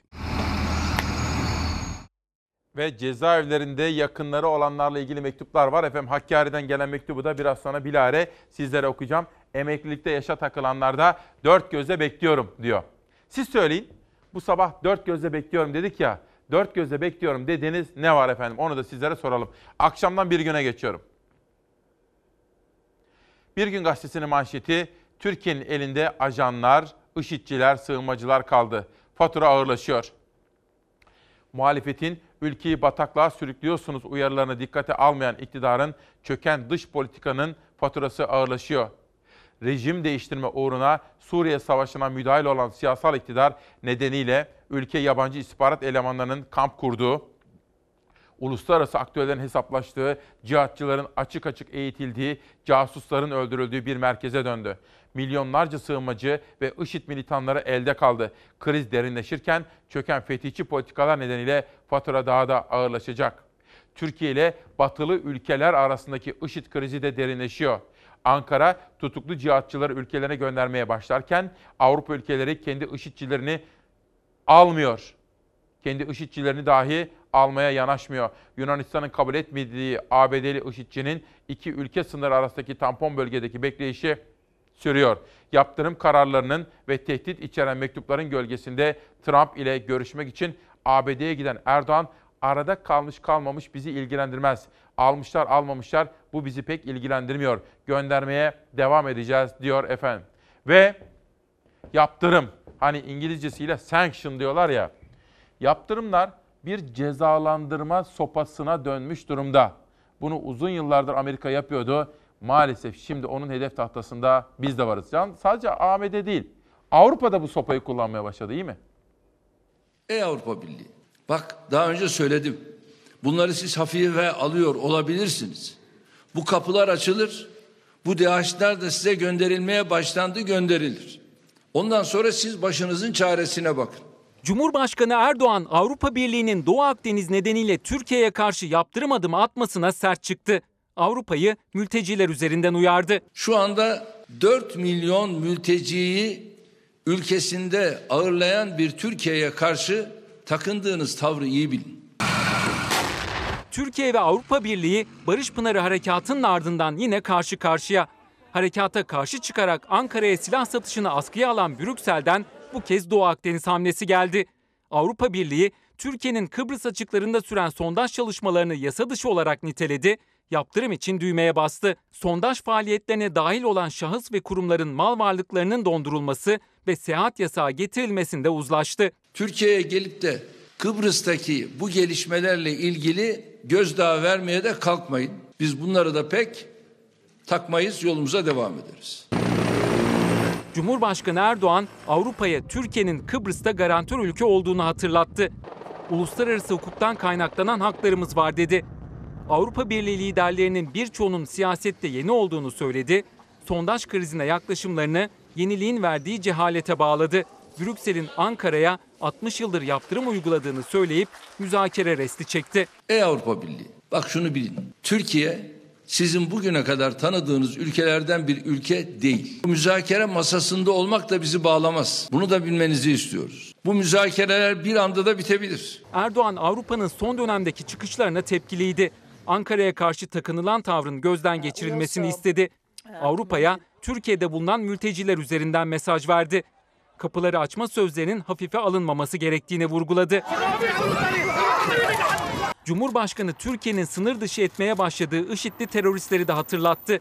Bundan sonrasını siz düşünün dedi. DAEŞ'lıları ülkelerine iadeye başladık ve tabii buralarda da ciddi bir telaş, artık bir tutuşma süreci de başlamış bulunuyor. Bugüne kadar biz düşündük, bundan sonra da onlar düşünsün. Bu arada Türkiye'nin Yunanistan'a sınır dışı ettiği ancak Atina'nın kabul etmediği IŞİD'li teröristin iki ülke arasındaki tampon bölgede bekleyişi bugün de sürdü. Bu da bakın günün önemli haberlerinden bir tanesi. Dış politikamız kötü efendim onu söyleyeyim. Bana sormuş da bir arkadaşım. Dış politikamız iyi değil, başarısız. komşularla sıfır sorun diye yola çıktılar. Bir tane komşumuz kalmadı aramızın iyi olduğu. Amerika ile aramız kötü. Ruslara güvenebilir miyiz? Avrupa ile yaşadıklarımız ortada. Türkiye'nin dış politikası kötü. Bakın ben bunu açık açık söyleyeyim. Elif, İsmail abi ben bir polis kızıyım. Babaannem sizi izliyor. Hani bize verilen sözler 3600 ek göstergenin çıkmasını dört göze bekliyorum. Bakın bu. Kaç kere söz verdiler? Bize ne öğrettiler? Ya söz vermeyeceksin ama söz ağızdan çıkınca da onu yerine getireceksin değil mi? Annemiz, babamız, bize büyüklerimiz bunu öğretmediler mi? Bu arada 3600 ek gösterge lisans mezunu olup şef kadrosundan birinci derecenin dördüncü kademesinden emekli olanları da kapsamalı diyor. Bir izleyenim de bana böyle bir görüş göndermiş. Efendim, geçtiğimiz yıl tarım ve özellikle tohumculuk konusunda emperyal sistemin oyununu bozmuştu. Soner Yalçın, daha doğrusu bunu gözler önüne sermişti. Yeni kitabı çıktı. Benim elime de imzalı olarak geldi. Bugün Aytunç Erkin Sözcü Gazetesi'nde röportaj yaptı kendisiyle. Bakın diyor ki Soner Yalçın, kardeşim İsmail Küçükkaya artık ezberi bozma vakti diyor. Efendim bu kitabın içinde ben yarısına kadar geldim. Bitirince sizlere özet yapacağım. Küresel sistem, emperyalizm ülkeleri gıdadan sonra sağlıkla, ilaçla nasıl etkisi altına alıyor, nasıl kandırıyor, nasıl sömürüyor, sağlığımıza nasıl oynuyor, para kazanmaları uğruna ülkelerin sağlık sistemlerini neler yaparak dönüştürüyor. Soner Yalçın'ın bu kitabı önemli. Ben sizlere özet yapacağım ama onu size söyleyeyim. Bir gün gazetesinden bir haber daha gelsin. Sonra aydınlığa geçeceğim. Ozan Gündoğdu, rekor değil iflas. Yılın 3. çeyreğinde et üretimi arttı. Sevindirici gibi görünüyor değil mi et üretiminin artması?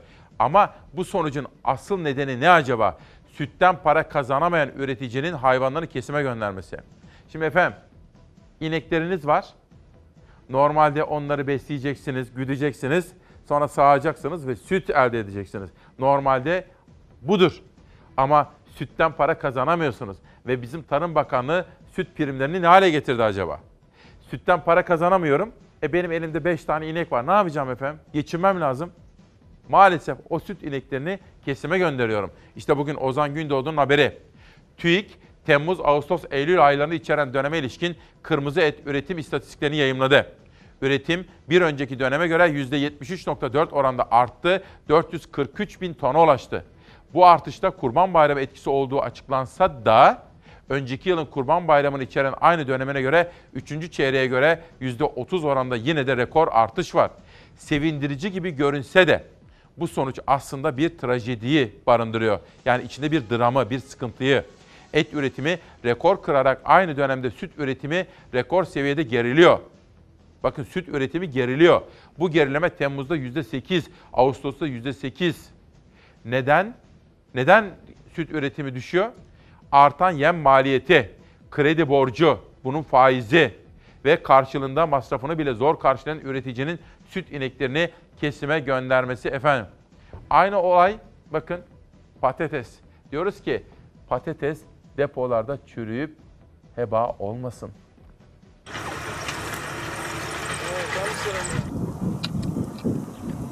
Patatesin büyük çoğunluğu hasat edildi. Bir kısmı satıldı, bir kısmı depolandı.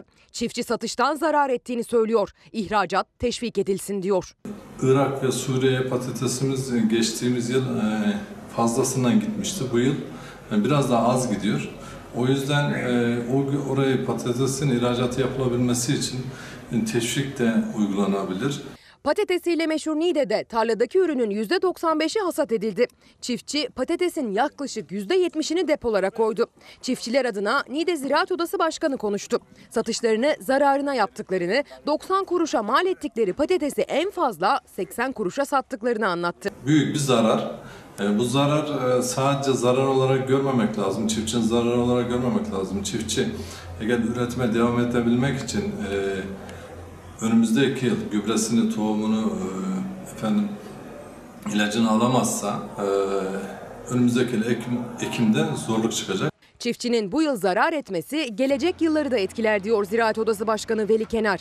Bu hesaba göre 90 kuruşa mal edip 20 kuruşa depolara naklettikleri patatesten kilo başına ortalama 30 kuruş zarar ettiklerini anlatıyor. İhracat artsın diyor. Çiftçilerimizin patatesinin hak ettiği değere gelmesini istiyoruz. Bakın Deniz Yıldırım bugün Cumhuriyet Gazetesi'nde dayanışmanın, kooperatifleşmenin önemine değiniyor. Ama nasıl bir dayanışma? Uzun bir yazıda bunu irdeliyor. Nasıl bir dayanışma? Şöyle sizlere gündemi birazcık özetlemek istiyorum efendim. Bu arada bir mesaj geldi. Şöyle okuyalım bakın. Leman annem, İsmailoğlum günaydın, başarılısın. Devamı için sana duacıyız. Rabbim yardımcın olsun, seni bütün belalardan korusun. Amin demiş. Abdurrahim amcanın da selam var diyor. Leman anneme teşekkürler. Bakın efendim bugün ben, ekip arkadaşlarım ve danışmanımın katkısıyla böyle bir gündem hazırladık. Dört gözle bekliyoruz. 13 Kasım Çarşamba Erdoğan Amerika'da. Bu konuşu, konuyu takip ediyoruz. Ahmet Altan yeniden yakalandı. Şu anda gözaltında. Hak, hukuk, adalet var mı Türkiye'de bunu sorguluyoruz. Çalışan kadına şiddet. Bugünün manşeti bu. Bakın. Bir tane tweet görmedim biliyor musunuz? Dün burada iki kere duyurdum özellikle. Emekçi bir kadın. Bakın kadına şiddetin zirvesi budur. Bir tane tweet görmedim. Bir tane gazetede haber görmedim. Bir tane televizyonda, bir tane ajansta haber görmedim. Biz dün burada duyurduk. Ben sonra bir kişiyi aradım. O da ziyaretine gitti, takip ediyor. Kadına şiddeti önlemek öyle sadece 8 Mart'larda olmaz. Sadece çok tanınmış bir insanın iddialarından sonra tweet atmak, popüler olmak o değil efendim öyle değil. Her gün evde kadına şiddeti önleyeceğiz, sokakta şiddeti önleyeceğiz, doğaya, hayvana karşı hepsi ama bu 8 Mart'larda olmuyor. Sadece kız çocukları günde olmuyor. Her gün yapacağız efendim, her gün. Ve özellikle emekçi kadına, bakın verin gazeteyi arkadaşlar, Çalarsat gazetesini. Efendim bakın, alın teriyle çalışan bir kadın, kadın çalışsın. Ama o dernekler nerede? Neden yanında değiliz o kadının? Alın teriyle çalışmış, patronu tarafından dayak yemiş. Sebebi ne? Hakkını arıyor, tazminatını istiyor, kıdem tazminatını. Vermiyorlar. Bakın kadına şiddetin zirvesi de budur. Diyorum ki evdeki şiddeti de önleyelim, doğaya karşı şiddeti de önleyelim, hayvanlara karşı şiddeti önleyelim. Çalışan kadına karşı şiddeti, ayrımcılığı da önleyelim. Ben bugün açık söyleyeyim utandım. Bir tane tweet olmaz mı ya? Bir tane. Nerede o her zaman tweet atanlar? Nerede Allah aşkınıza? O dernekler nerede? O anlı şanlı iş kadınları nerede? Çünkü emekçi olunca olmuyor. Bakın ben bugün bunu manşet yaptım açık söyleyeyim. 13 Kasım 2019. Emekçi kadına şiddet. Tazminatsız işten atıldı. Haklarını talep etti ve haklarını talep edince patronun saldırısına uğradı. Dün İsmail Küçükkaya ile Çalar Saat'te iki kere duyurdum onun haberini. Takip edeceğim dedim. Akabinde Disk Başkanı Arzu Çerkezoğlu ile konuştum. Bakın Disk Başkanı. İyi ki de, iyi ki de onlar var. Bunun haberi var mı arkadaşlar? Bunun haberini vereceğim. Türkiye'm iki yüzlü değil, çifte standart değil, sadece moda için değil, popülerlik için değil, sadece bir gün değil, sadece 8 Mart'ta değil. Her gün her gün biz kadına şiddeti ancak böyle çözebiliriz.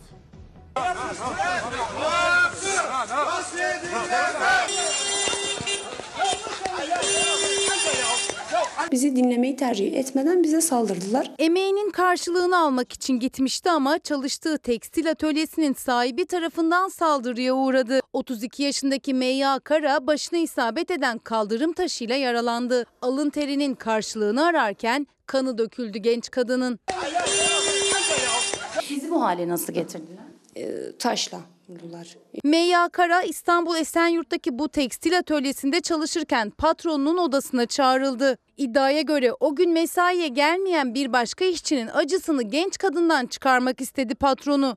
Bağırdı, hakaret etti. Gururu incinen kadın o günden sonra bir daha çalışmaya gitmedi. Bana kağıt imzalatmak istediler. Ben de kendim çıkmadım. Sözlü hakarete uğradığım için e, rencide edildiğim için çıktığımı ifade ettim. E, terbiyesiz, ahlaksız, gibi laflar sarf ettiler ve bizi oradan kovdular. İddiasına göre hakarete uğradığı için ayrıldı işinden ama tazminat hakkında almak istiyordu. Bir türlü uzlaşamayınca şansını bir kez de dernekle beraber denemek istedi ve açıklama yapmak üzere buraya iki buçuk yıl alın teri döktüğü iş yerinin kapısına geldi ama uzlaşmak bir yana eski patronlarının taşlı sopalı saldırısına uğradı. M.Y. Kara hakkını ararken kendisine yardımcı olmaları için Emeğin Gücü isimli derneğe başvurdu. Yaklaşık 10 kişi o iş yerinin kapısında ellerinde bir pankartla basın açıklaması yapmak istedi. Şükrü Ü isimli eski patronu dışarı çıktı. Patron ve beraberindekiler yol kenarından aldıkları kaldırım taşları ve sopalarla basın açıklaması yapmak isteyen gruba saldırdı. Ne yapmaya çalışıyorsun?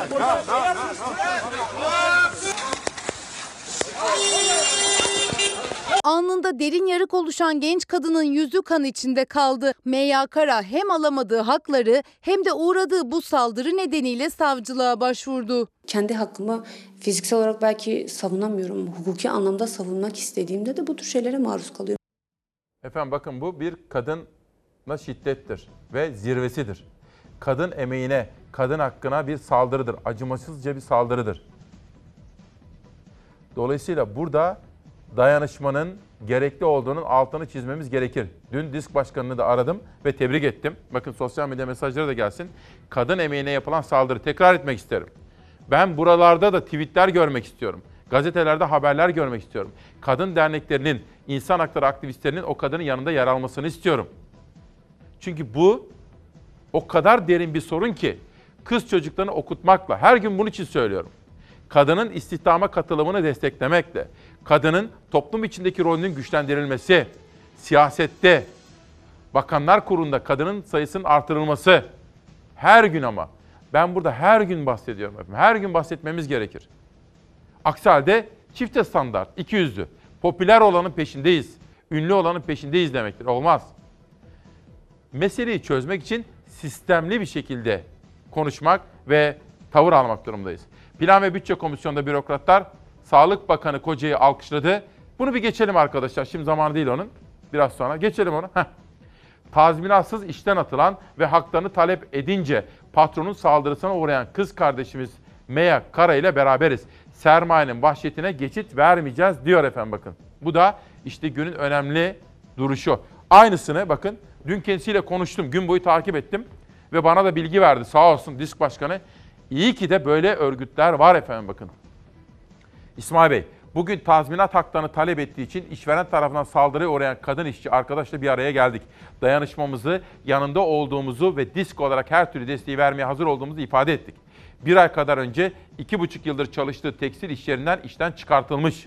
İşten atıldıktan sonra kıdem tazminatını, 2 aylık ödenmeyen sigorta primini ve 8 günlük ücretini talep etmiş. Bunun için iş yeri önünde basın açıklaması yaparken işverenin piyeli saldırısına uğramış diyor efendim. Bakın işte bu. Demek ki neymiş? Öyle bir gün 8 Mart'larda değil. Kız çocukları gününde değil. Her gün ve her olayı fırsat bilerek vesile sayarak bu konuyu çözmemiz gerekiyormuş diyoruz. Ve CHP lideri Kılıçdaroğlu'nun aylardır gündeme getirdiği tank palet fabrikası. Tank palet fabrikasında Katarların ortak olması dün de CHP liderinin gündemindeydi. 25 yıllığına kiraladığın tank palet fabrikası için kaç lira aldın? 1 lira mı? 6 milyar mı? Kaç lira aldın? CHP lideri tank palet fabrikasının işletme hakkının Katar ortaklı özel şirkete devrini gündemden düşürmüyor. Bu kez de Cumhurbaşkanı Erdoğan'ın 10 Kasım'da kurduğu cümlelere yanıt verdi. Kiralama bedeli tartışmasını açtı. Sakarya'daki bu tank palet fabrikasının satımı diye bir şey söz konusu değil. Satış olsa karşılığında bir para alırsın. Kiralama olsak bir para alırsın. Ne satış ne kiralama bunun adı peşkeştir. Sıfır bedelle bir fabrikayı birisine vermek.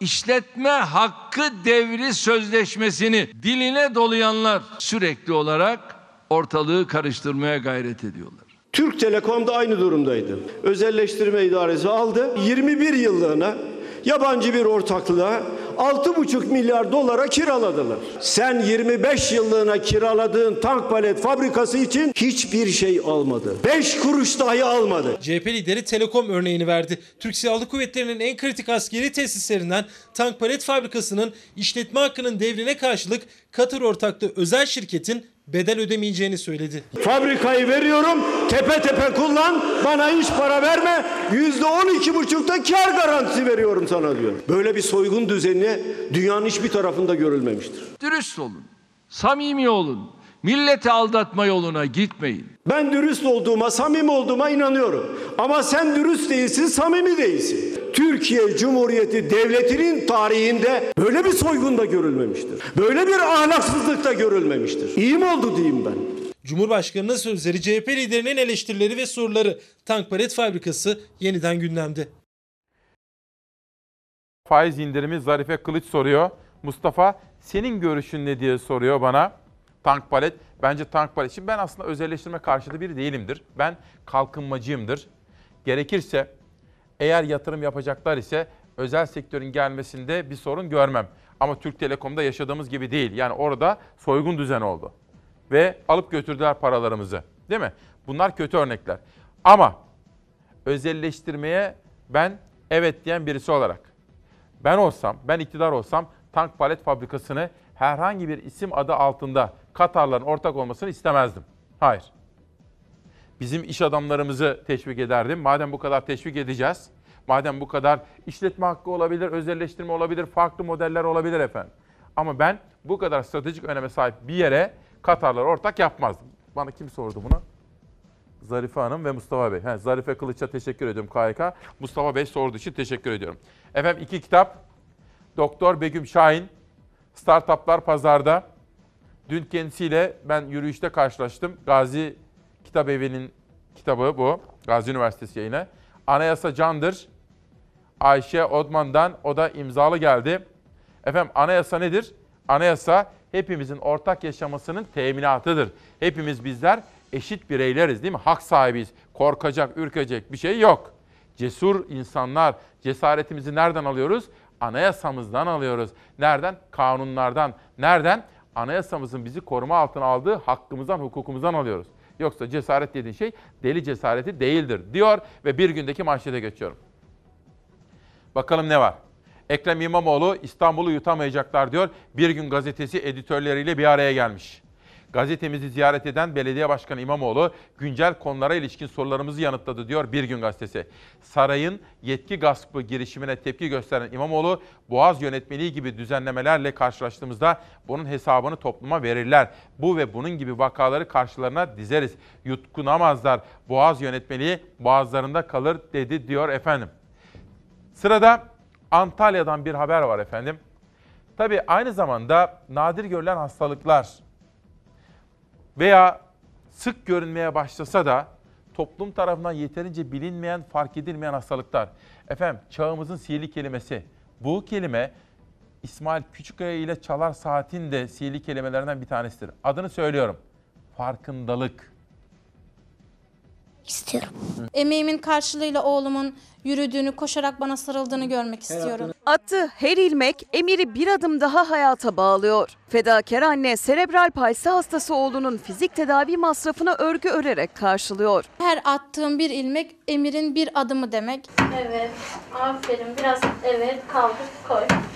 Mehmet Emir, Antalya'nın Muratpaşa ilçesinde yaşayan Özge Kaptur'un 4 çocuğundan en küçüğü. Henüz 5 yaşında. Doğum sırasında beynine oksijen gitmeyince felç geçirdi, serebral palsi hastası oldu. Yoğun tedavi görürse yürüyebilir dediler. Tabii o an bir yıkıldık ama daha sonra üzerine durdum oğlumun. Anne Özge Koptur doktorların verdiği o küçük umuda tutundu. Oğlunun tedavi masrafını engelli bakım maaşıyla karşılamak imkansızdı. O da gece gündüz demeden örgü örmeye başladı. Emir'in aylık gideri 5-6 milyarı buluyor. Cihazları hariç. Fedakar anne ördüğü kazaklardan, çantalardan, süs eşyalarından kazandığıyla oğlu için egzersiz odası hazırladı. Şimdi sen buradan tut. Evet. Evde oğluma egzersiz odası gibi, hastanedeki gibi yürüme bandı aldım. Marangozcuları duvara yürüme merdiveni taktırdım. Evdeki egzersizlerin ardından her gün ikişer saatte fizik tedavi merkezine giden Emir'in adımları zamanla hızlandı. Bu ne için Emir'in giydiği? Bu e, Emir'in ayakları çok eğriydi abisi. Hmm. 10 kere ameliyat oldu, botoks oldu. Peki yine size mi anladın? Bunlarla Emir'in ayakları düzeldi. Emir'in annesi eğitim hayatından geri kalmasını da istemiyor oğlunun. Yürüteçle hayatını devam ettiren oğlu Emir'i her gün sepetli bisikletle anaokuluna götürüp getiriyor. Oyuncak isterim. Emir'in hayalinde yeni oyuncaklar var. Annesinin en büyük dileği ise oğlunun koştuğunu görebilmek. Koşarak boynuma sarıldığını görmek istiyorum. Ve o bunu başarıncaya kadar ben gece gündüz çalışmaya devam edeceğim. Gece gündüz örmeye devam edeceğim. Sadece güzel yürekli insanlardan destek bekliyorum, sipariş bekliyorum. Fedakar bir anne. Efendim bir son dakika gelişmesi. 4 ilçe belediyesine kayyum atandı. Şırnak, İdil, Tunceli'nin Akpınar, Diyarbakır'ın Hazro ve Yenişehir belediye başkanlıklarına kayyum atandı. Son dakika olarak arkadaşlarım beni uyarıyorlar. Bu bilgileri de sizlere verelim. Takip listemize alalım efendim. 4 ilçeye daha belediye başkanlıkları görevden alınarak kayyum ataması yapıldı İçişleri Bakanlığı tarafından. Burada aklınıza da gelebilir. Efendim benim buradaki yaklaşımım şu. Ben tabii bilebilecek durumda değilim. Bu ilçelerde ne yapılmış, belediye başkanının suçu günahı var mı? Ama ben her zaman demokrasiden, haktan, hukuktan, adaletten yanayım. Bunu biliyorsunuz. Mahkemeler karar verirse ve özgür iradeleriyle karar verirlerse mesele ayrı. Ama aklımda hep şu soru geliyor. 31 Mart yerel seçimlerine giderken, halkın önüne bu adaylar çıkarken, YSK'dan geçit alındı, izin alındı, resmi yazılar alındı. Keşke diyorum ben YSK demek ki öyle bir sistem yapsa. Çünkü halkımız %75 oy vermiş Diyarbakır'da mesela. %74. Siz onu seçimden 3 ay sonra görevden alıyorsunuz. Demokrasi, hukuk, adalet. Bir suçu var mı yok mu bilmiyorum tabii. Dosyaları incelemiş değilim. Ama ben ilkelerden bahsediyorum. Eğer bu kişi tabii seçildi hemen suç işlediyse onu bilmiyorum. Hemen kamuoyuna mahkeme kararını koymaları gerekir. Ama ideali şudur teröre iltisaklayan, terörle bağı olan birisi varsa onun adaylığına izin vermemek gerekir. Diyeceksin ki HDP'ye bu kişinin terörle bağı var. Başka aday. Öbürü bunun da hay yeni aday isteyeceksin. Ki halkım oy verdikten sonra %74 oyu verdikten sonra onu kayyum olarak görevden almak ne kadar demokrasiyle bağdaşıyor bunu sizin yani halkımın takdirine bırakıyorum. Bunlar benim ideal dünya görüşü açısından yaklaşımlarım. Ve son söz, vatandaş icralık, Ankara Gazetesi. 2002'de 8 milyon olan icra ve iflas dosyaları ekonomik krizin de etkisiyle 21 milyona kadar çıktı. Bu da Cafer Külahlıoğlu'nun haberi. Efendim, şimdi diyelim devletten alacağınız var. Alabilir misiniz bilmem. Belki alırsınız çok uzun zaman sonra. İş adamları için de bu geçerli. Ama diyelim devlete borcunuz var. Bu ister KYK borcu olsun, ister trafik cezası olsun, ister çevre temizlik vergisi olsun bilemem. Devlet hani derler ya, devlet alacağına şahindir derler ya bakın. Bankada paranız varsa sizin haberiniz bile olmadan o bankadan e haciz yapılıyor. Yani internet yoluyla haciz yapılabiliyor. Ve rakama bakın lütfen. 3.9 milyon neredeyse 4 milyon vatandaşın bankadaki hesabından devlet e-haciz uygulayarak para çekti. Ekim ayında 3 milyon 300 bin kişiyi kapsayan e-hacizde ikinci dalga başladı. Kapsamı da genişleyen e-haciz işlemi bu sefer 1,5 milyondan fazla kişiyi etkiledi. Banka hesaplarına e-haciz konmasıyla birlikte vatandaşlar hem paralarını çekmek hem de borç ödemek için bankalara akın etti. Hesaplarında bakiye olan da olmayan da e-haciz işlemine dahil edildi. KYK borcu olup henüz çalışmayan da uygulamadan muaf tutulmadı. E-haciz işlemi devlete borcu olan milyonlarca kişiyi kapsadı. İkinci dalganın da gelmesiyle vatandaşlar e-haciz şoku yaşamaya başladı. Birçok kişi e-hacizle karşı karşıya olup olmadığını öğrenmek için e-devlete başvurdu. Tekrar etmek istiyorum. Diyarbakır'ın Yenişehir ve Hazro ilçelerinin HDP'li belediye başkanlarının yerine kayyum atandı diyor. Bu da şimdi Anka Haber Ajansı bu haberi de geçti. Onu da retweet yapalım efendim. Bu arada hukuk hukuk hukuk diyor. İzmir'den avukat Tülay Aktan ve onun kızı Cansu. Biz de öyle diyoruz. Hukuk hukuk hukuk. Ve sıra geldi yerel gazetelere efendim. Yerel gazetelerde bakalım bugün hangi gündem maddelerini sizler için seçtik ve Türkiye turunda hangi illerimiz var. Önce Gaziantep, Olay Gazetesi. 35 bin trafik cezası isyanı. Talat Bey'in haberi bu. Gaziantep'te EDS, MOBESE, radar ve plaka tespit sistemi adeta 15 gün içinde ceza yağdırarak sürücülerin isyanına neden oldu. Efendim bu sadece Gaziantep'te değil. Bütün Türkiye'de aynı durum söz konusu. Çünkü bütçe tam takır, bütçede açıklar var ve bütçe açıklarını karşılamak için resmi enflasyon ötesinde devlet hizmetlerine zamlar yapılıyor, harçlara zamlar yapılıyor, vergilere yüksek zamlar yapılıyor ve trafik cezaları almış başını gidiyor. Aydın'dayım. İş çok beğenen yok diyor. Bu da bir başka yaklaşım. Acaba doğru mu? İşkur Aydın İl Müdürü Rahmi Terzi, Aydın'da 2020 yılı itibariyle istihdam açısından olumlu gelişmeler yaşanacağını söyledi. Aydın'daki 53 bin kayıtlı işsiz arasında iş beğenmeyenler olduğunu da belirten Terzi, ildeki sanayicilerin kalifiye yani iyi yetişmiş nitelikli eleman arayışı içinde olduğunu kaydetti diyor. Efendim yetiştireceksiniz. Çalışanları, işsizleri kalifiye hale, nitelikli hale sizler getireceksiniz. İşkur niye var? Diyarbakır'dayım. Zam isyanı ve karar esnafa darbedir. Diyarbakır Esnaf ve Sanatkar Odaları Birliği Başkanı Alican Ebedinoğlu, bankaların post kullanım ücretlerine yaptığı %20'lik zamma isyan etti. Ebedinoğlu, bu karar esnafa darbedir dedi. Diyarbakır'dan İzmir'e geçiyorum. İstiklal Madalyası Haraç Mezat. Denizli'nin Pamukkale ilçesinde bir kafede yapılan müzayedede 89 yıllık İstiklal Madalyası açık artırmayla 650 liraya haraç mezat satıldı deniliyor. Ve Batman'a geçiyorum. Havamız normalleşti. İstanbul'un havası kirlendi. Bu haberi hazırladık. Sizlere 9 kuşağında vereceğim maalesef. Uzmanlar diyorlar ki akşamları İstanbul'da maskeyle dolaşın. Hava ölçümlerinde Batman kırmızı şeritten nihayet çıktı. Batman'ın havası temizlendi deniliyor. Bir de İzmir'e geçiyorum tekrar. Yeni asır. Özel seçtim. Film gibi bir hikaye var. Siyah beyaz bir aşk hikayesi. İstanbul'daki İzmir arsasının arkasından fırtınalı hayatlar çıktı. İzmir Büyükşehir Belediyesi'nin satmak istediği Beyoğlu'ndaki arsanın geçmişini araştıran Yeni Asır, güzel bir kadın ile başarılı bir politikacının filmlere konu olacak aşkını gün yüzüne çıkardı. Arsayı alan DP'li İzmir Belediye Başkanı Faruk Tunca ile ikinci eşi Avrupa güzeli Günseli Başar'ın aşkı ihanet yüzünden bitti. Ama darbe, kaza, hastalık ve intihar onları bir arada tuttu diyor. İzmir'den Munzur yöresine gidiyorum.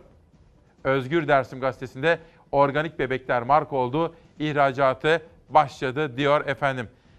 Kadını güçlendireceğiz.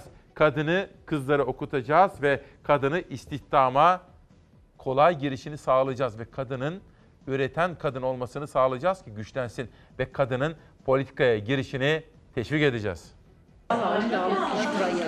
Atölye şeklinde oluşturup 50 tane kadınımız istihdam yaratıldı.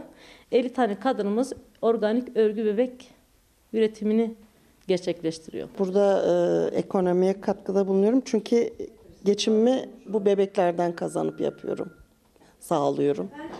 Evimin hem erkeği hem kadınıyım. Buradan kazandığım parayla evimi geçindirmeye çalışıyorum. Organik örgü bebekler yapıyorlar. Ördükleri bebekleri sadece Türkiye'ye değil yurt dışına satıyorlar. Tunceli'nin Hozat ilçesinde üretilen bebekler dünyaya yayılıyor. 10 kişiyle çıktıkları yolda bugün 50 kişiler. Kadınlar hiç durmadan üretiyor. Kadınlarımız gerçekten de el emeği, göz nurunu dökerek bunun arkasını bırakmayarak kesinlikle ve kesinlikle Türkiye'nin hemen hemen her yerine ve özellikle yurt dışına da göndermeye hazırız biz. Üretim tüm hızıyla devam ediyor. Eve katkıda bulunmak için ben mesela yaptım, sattım. Gelinim hamileydi, ona iş aldım. Çok da seviniyorum, işimi de çok seviyorum. Onlar sadece üreten ve çalışan kadınlar değil, aynı zamanda birer anneler. Evlatlarının sağlığını öncelik olarak belirleyip çıktıkları yolda kaymakamlık ve valiliğin desteğiyle kurdukları kooperatif çatısı altında üretiyorlar. Plastik oyuncaklar biliyorsunuz kanserojen maddeler içerdiği için biz çocuklarımızı düşünmek zorundayız. Kadınları destekleyelim. Bakın Şeyma Çiçek. Kendisiyle İstanbul Contemporary'de tanışmıştık hatırlatıyor. Şeyma Çiçek Yiğit.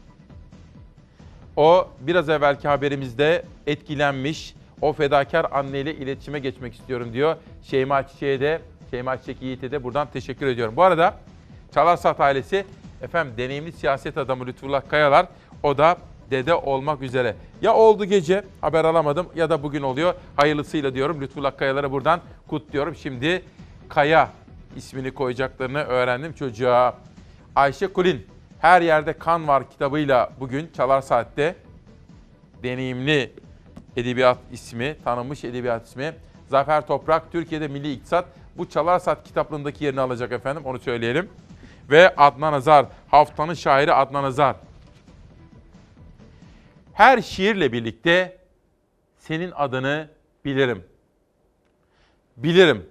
Senin uzak susuşun, senin kırık susuşun bilirim. Kime varsam geceler, kimi sevsem yine seni, yine seni, yine seni severim. Günaydın Türkiye'm. Çok kıymetli Çalar Saat ailesi sizlere bir kere daha günaydın. 7.15'ten itibaren Demokrasi Meydanı'nda hakikat yolculuğundayız. Bazı sabahlar böyledir. Sabırsızlanırız, heyecanlanırız, hasret, özlem içindeyizdir. Usta anını bekleriz. Dört gözle bekliyorum dediğimiz ne varsa bugün işte bunu konuşuyoruz. Peki haber yolculuğumuzda ne var? Sizlere şöyle bir gösterme imkanı bulayım. Bugün Erdoğan'ın Beyaz Saray'da Trump'la yapacağı görüşme manşet. Bugünün ve yarının manşeti. Dört gözle bekliyorum dediğimiz. Ahmet Altan yeniden yakalandı şu anda cezaevinde. Yıldıray Oğur'un yazısı üzerinden hak, hukuk, adalet kavramlarını irdeliyoruz ve Ahmet Altan'ın ne olacağını şimdi sorguluyoruz, takipteyiz. Çalışan kadına şiddet. Bu konuda da günün çıkışını yaptık. Ekonomi, çevre haberleri, tarım haberleri, siyasetteki gelişmeler, yerel gazetelerle Türkiye ve dış basınla dünya turu, günün yazarlarından seçmeler, biraz sonra kültür sanattan bahsedeceğim. İKSV Tiyatro Festivali başladı ve Ankara'da Songül Öden çok önemli bir oyuna ev sahipliği yapıyor efendim. Günün manşeti için şu andan itibaren yönetmen koltuğuna oturan Savaş Yıldız kardeşimden sosyal medya manşetlerini ve buraya da günün yazılı medya manşetlerini getirmesini rica ediyorum. Cumhurbaşkanlığının bir paylaşımı. Cumhurbaşkanı Erdoğan, ABD Başkanı Trump'ın daveti üzerine çalışma ziyareti gerçekleştirmek için gittiği ABD'nin başkenti Washington'a ulaştı. Dün önce iş dünyası temsilcileriyle görüştü. Gelsin. Önce Türkiye'de iş yapan veya iş yapması düşünülen Amerikalılarla bir araya geldi. Bakın burada da Berat Albayrak, ekonomi patronu ve Dışişleri'nin bakanı da Mevlüt Çavuşoğlu. Burada da daha önce ağırladığımız Mehmet Ali Yalçın daha var efendim. Türk-Amerikan İş Konseyi Başkanı iki ülke arasındaki ticaret hacmini geliştirmeye çalışıyor diyoruz. Ve Sözcü Gazetesi'ne geçiyorum. Sözcü Gazetesi'nde de acaba o mektuba yanıt verildi mi? Bir ülkenin cumhurbaşkanına dolayısıyla o ülkenin ben ve siz bütün vatandaşlarına hakaret eden o mektuba gerekli yanıt verildi mi? Meral Akşener verilmediği görüşünde. Kemal Kılıçdaroğlu da verilmediği görüşünde. Ve her iki lider de Erdoğan'a diyorlar ki bu ziyaret yanlış. O Türkiye'ye hakaret eden o mektubu suratına çarp diyorlar. Bilmiyorum. Ama bildiğim şu var. Hem Erdoğan açısından hem Trump açısından çok ama çok kritik ve çok zorlu bir görüşme olacak.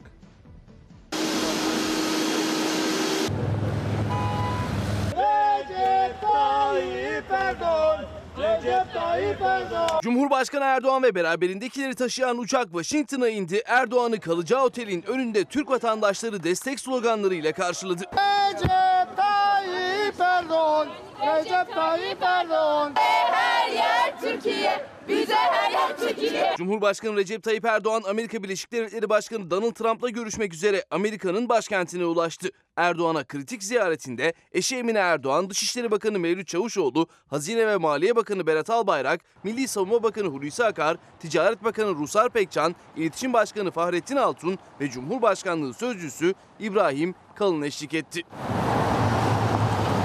Erdoğan ve beraberindeki heyeti Andrews Hava Üssü'nde Türkiye'nin Washington Büyükelçisi Serdar Kılıç'la Türkiye'nin Birleşmiş Milletler Daimi Temsilcisi Feridun Sinirlioğlu karşıladı. Cumhurbaşkanının ilk durağı kalacağı otel oldu. Erdoğan'a Amerika'da yaşayan Türklerin sevgi gösterisi vardı. Sloganlarla destek oldular. Erdoğan çifti de onları selamladı.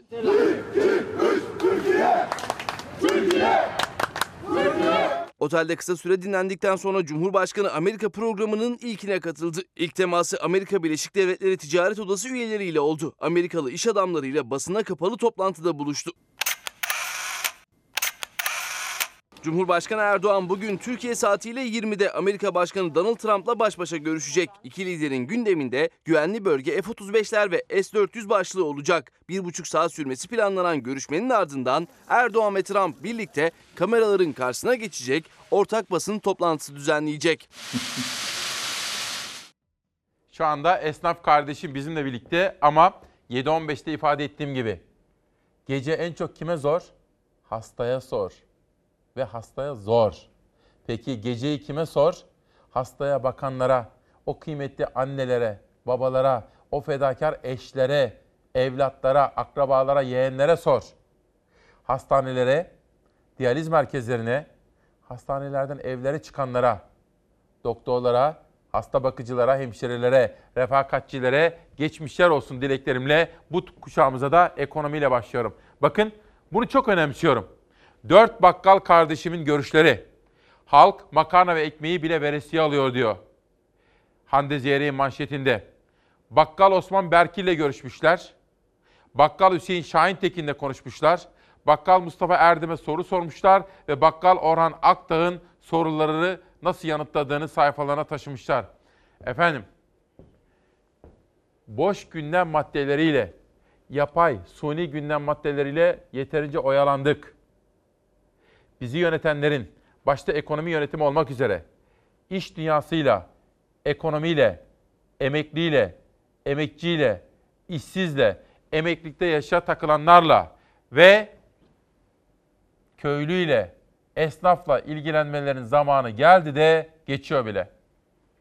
Ekonomide işler iyi gitmiyor diyenler de bir nevi teröristmiş. Milletimize terörist demek senin hakkın da değildir, haddin de değildir. Haddini bil damat bey, haddini bil damat. Birileri çıkacak isimlerinin başında ekonomist, profesör, şu bu yazan, milleti korkutmaya, Türkiye aleyhinde bir algı oluşturmaya çalışan bu kişileri terör eylemlerinde gördüğümüz ekipten farkı yok. Hazine ve Maliye Bakanı Berat Albayrak Ordu'da iş dünyasıyla buluşmasında kurdu bu cümleyi. İsim vermedi ama bazı ekonomistlerle terör ifadesini aynı cümlede kullandı. Günlerdir konuşulan o sözler muhalefet liderlerinin de gündemindeydi. Bakanlıksa Albayrak'ın ekonomistlere terörist demediğini, algı yaratıldığını açıkladı. Hukuki süreci işaret etti. Erdoğan'a bir tavsiyem olacak. Sen paket açıklayacağına bir paket yapacaksın. Damadı paketleyeceksin, kapının önüne koyacaksın kardeşim. Kur 8 lira 10 lira olacak diyorlardı. Hani birileri diyor ya elle yazıyorlar. Ben de diyorum ki her akşam evde kuru ben yazıyorum. Bugün kur 5 lira. Dolar 10 lira oldu da ben akşam 5 lira yazıyorum. Dolar 5 lira şu anda. Dalgacıların şahı da ekonominin başında oturuyor damat bey. Ekim ayı itibariyle TÜFE'de yüzde 8,55 hakikaten çok tarihi bir netice ortaya koyduk. Ha inşallah daha da iyi olacak. Ülkemize bir iyilik yapmak istiyorsa kayınpederine faydası olsun diye. Bakın burası çok önemli. Bakanlığı bırakıp hayatına normal damat olarak devam etsin. Bakanın iyimser sözleri muhalefeti tatmin etmedi. Samsun'da sokakta vatandaşla sohbetine de Meral Akşener tepki gösterdi. Damat beye sokakta soruyorlar. Ne olacak bu halimiz diyorlar. Damat da diyor ki petrol ve doğal gaz araştırsın diye gemiler gönderdik. Denize gemi gönderdik. Takip ediyor musun? Gemi gönderdik. Ne yapıyor o gemi? Petrol. Hah. Mesela onu bulduğumuzda çok daha Şöyle de yaparak. Hele şu petrolü bir bulalım. Siz Türkiye'yi o zaman görün diyor. Damadın bulduğu çözüme bak. Karikatür karakterlerine ekonomi teslim ederseniz olacağı budur. Ne yapıyor gemi? Petrol var. Hah. Mesela onu bulduğumuzda çok daha Şimdi birileri ayağa kalkıyor. Sen girme diyor, arama diyor. Niye arama diyor? Aslında söylediği şu. Benden bir şey olmaz da petrol bulursak bir ihtimal ekonomi düzelir. Geçen sene Berat Harikalar Diyarında filmini izlemiştik. Bu kafayla giderse seneye de Titanik'le kapanışı yapar artık. 8 milyon 647 bin 283 kişi ayda 673 liranın altında gelir elde ediyorlar. Hangi kitapta var? Bana söyleyin. Hangi kitapta var Allah aşkına? CHP lideri düşük ücret ve işsizlik rakamları üzerinden de yüklendi iktidara. Bunların niyeti hepimizi açlıkla ve yoksullukla terbiye etmek. Saraydakiler yiyor, 82 milyonda seyrediyor. Ekonomide durum iç açıcı değil. Rakamları bilmem. Makro dengeler konusunda uzman değilim. Okuyorum, soruyorum, soruşturuyorum. Ama benim hayatın içinde gördüğüm tablo iyi değil efendim. Ben de bir vatandaşım, hayatın içindeyim. Ben de gidiyorum, pazardan alışveriş yapıyorum, ekmek alıyorum, şu alıyorum, bu alıyorum. Benim gördüğüm tablo iyi değil. Özellikle esnaf kardeşimle her yerde ziyaret ederim, taksi durakları. Selamun aleyküm, aleyküm selam. Bakkallar, büfeler hep konuşurum. Durum iyi değil. Bu arada bugün manşet olarak seçtik ya, dört gözle bekliyorum dedik. İbrahim Halil Taşçı, tam bağımsız yargıyı dört göze bekliyorum diyor. Bu arada efendim Uğur Dündar bir paylaşım yaptı. Ankara'nın Acar gazetecilerinden Talat Atilla'nın bir paylaşımı bakın. Şuraya. Gazeteci Talat, At, Talat, Talat Atilla'dan şok iddia. İlham Aliyev'i eşi kanalıyla devirecekler. Türk Time'da Talat Atilla'nın bu konudaki sözlerini, yorum ve iddiasını Uğur Dündar okumuş ve retweet etmiş efendim. Bu arada bir mektup geldi. Cezaevlerinden gelen bir mektup. Bu da bakın Hakkari'den yazılmış bana. Türkiye'nin ve sıkıntısı olan herkesin sesi olan İsmail Bey öncelikle Hakkari Kapalı Cezaevinden tekrar kocaman yürek dolusu saygı ve sevgiler. Selamlar demiş. Sizden istediğimiz gündeme 16 Ağustos'tan bak ne diyor? 16 ay önce düşen ve bir türlü sonuçlanmayan bu af tasarısının bir sonuca ulaşması için yetkililere sizin aracılığınıza seslenmek istiyoruz. Cezaevleri ıslah yeridir. Doğru. Biz de ıslah olduğumuzu düşünüyoruz ve olduk diyor. Bu arada ABD'de Beyaz Saray'da bu akşam yapılacak Erdoğan-Trump görüşmesinden ne bekliyorsunuz efendim? Ne olur? Ne dersiniz? Olumlu sonuç çıkar mı? Bizim ülkemizin, Türkiye'mizin çıkarına olaylar sonuçlanır mı? Ama şunu bilin. Erdoğan bizde muhalefetin baskısı altında ya. Gitme, gidersen o mektubun yanıtını ver diye. Trump'ın da başı dertte. Trump'ın başı ayrıca Erdoğan'la görüşmesi için dertte de bunun dışında da dertte. Amerika'da sistem Trump'ı görevden almak istiyor ve impeachment dedikleri azil süreci yani başkanın görevden uzaklaştırma süreci dün resmen başladı.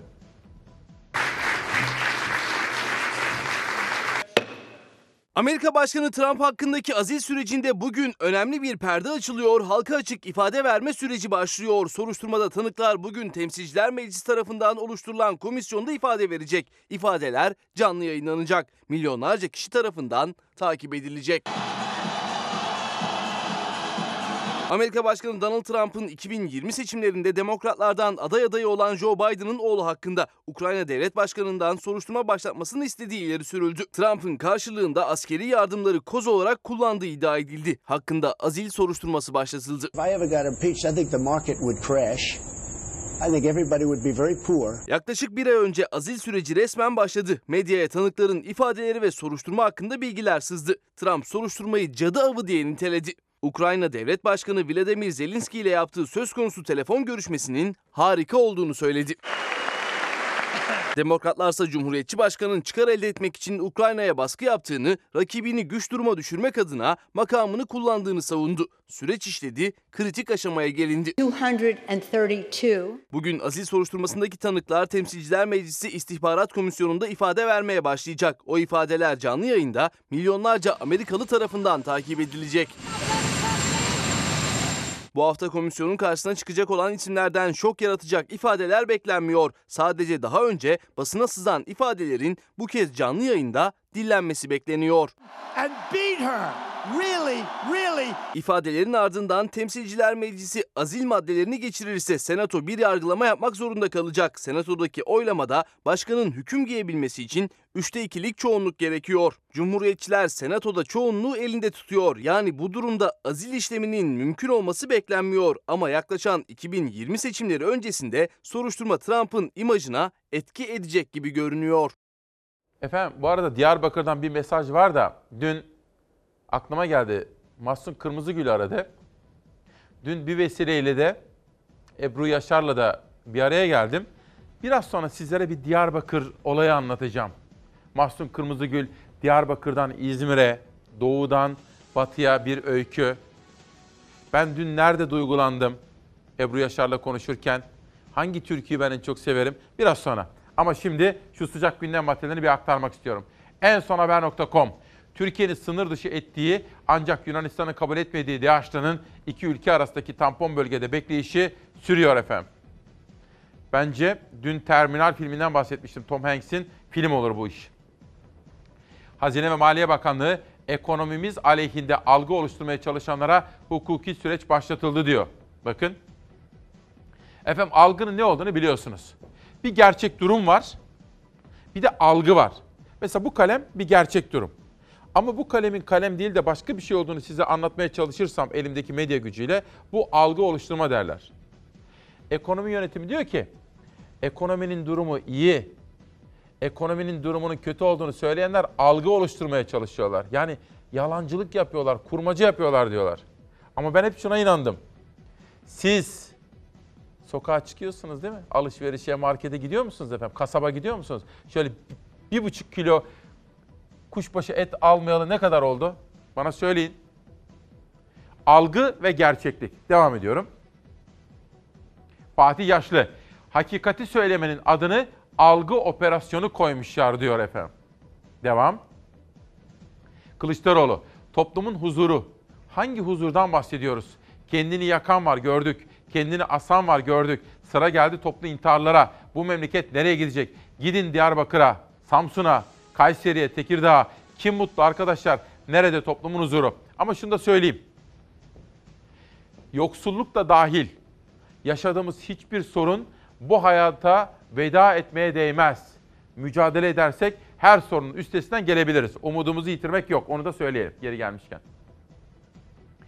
Türkiye'de işsizlik, özellikle genç işsizlik seviyesi önemli bir boyuta ulaştı. Hemen her evde yaşanan bir sorun. Genel işsizlik oranı %13.9 olarak belirlense de iş bulmaktan ümidini kesenler, müracaat etmeyenler, mevsimlik işçiler vesaire aslında işsiz oldukları halde işsiz sayılmıyor diyor efendim. Bir dakika bir haber vereceğim de. Hani Batman gazetesinde vardı ya Çağdaş'ta. Batman'ın havası nihayet temizlenmeye başladı diye. İstanbul. İstanbul'un taşı toprağı altın mı artık biliyorsunuz. Ama şunu da bilin. İstanbul'un havası iyi değil. İstanbul'un havası alarm veriyor. Uzmanlar bazı ilçelerde maske kullanılmasını önerirken bazı ilçelerde açık havada spor gibi faaliyetler tavsiye edilmiyor. Çevre ve Şehircilik Bakanlığı sürekli izleme merkezi uyardı. İstanbul'da Eyüp Sultan, Ataşehir, Kartal ve Yakacık ilçelerinde hava kirliliği alarm seviyesine ulaştı. Özellikle son haftalarda etkili olan yüksek basınç kirliliği üst sınırın üzerine çıkardı.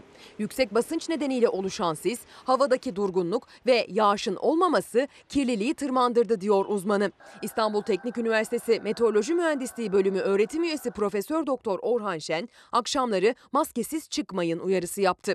Eğer rüzgar ya da yağmur varsa, hava durgun değil, hareketli ise kirlilik nispeten dağılıyor. Ancak son 15 günde olduğu gibi durgun havanın etkili olduğu dönemlerde özellikle kömürle ısınmanın yoğun olduğu semtlerde kirlilik tavan yapıyor.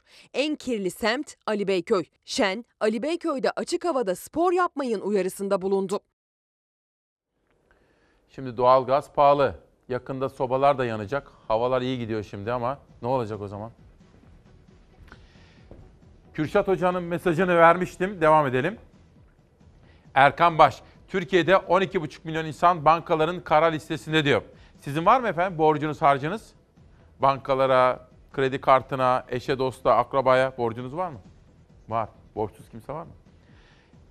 İstanbul Belediye Başkanı İmamoğlu'ndan su zammı açıklaması. Zam yaparken insanlara açıklamak zorundasınız. Nedenini sorarlar. Enerji maliyetlerindeki zam %50'nin üzerinde. Fakat biz her şeye rağmen zamları en minimumda tutmayı düşünüyoruz.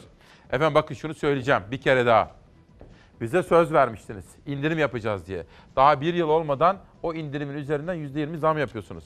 Sayın İmamoğlu ve onun kurmayları, onun ekonomist, iktisatçı kurmayları. İstanbul'da belediyenin batak olduğunu biliyoruz enkaz devraldığınızı da biliyoruz. Çok büyük bir borç yükü altında olduğunuzu da biliyoruz.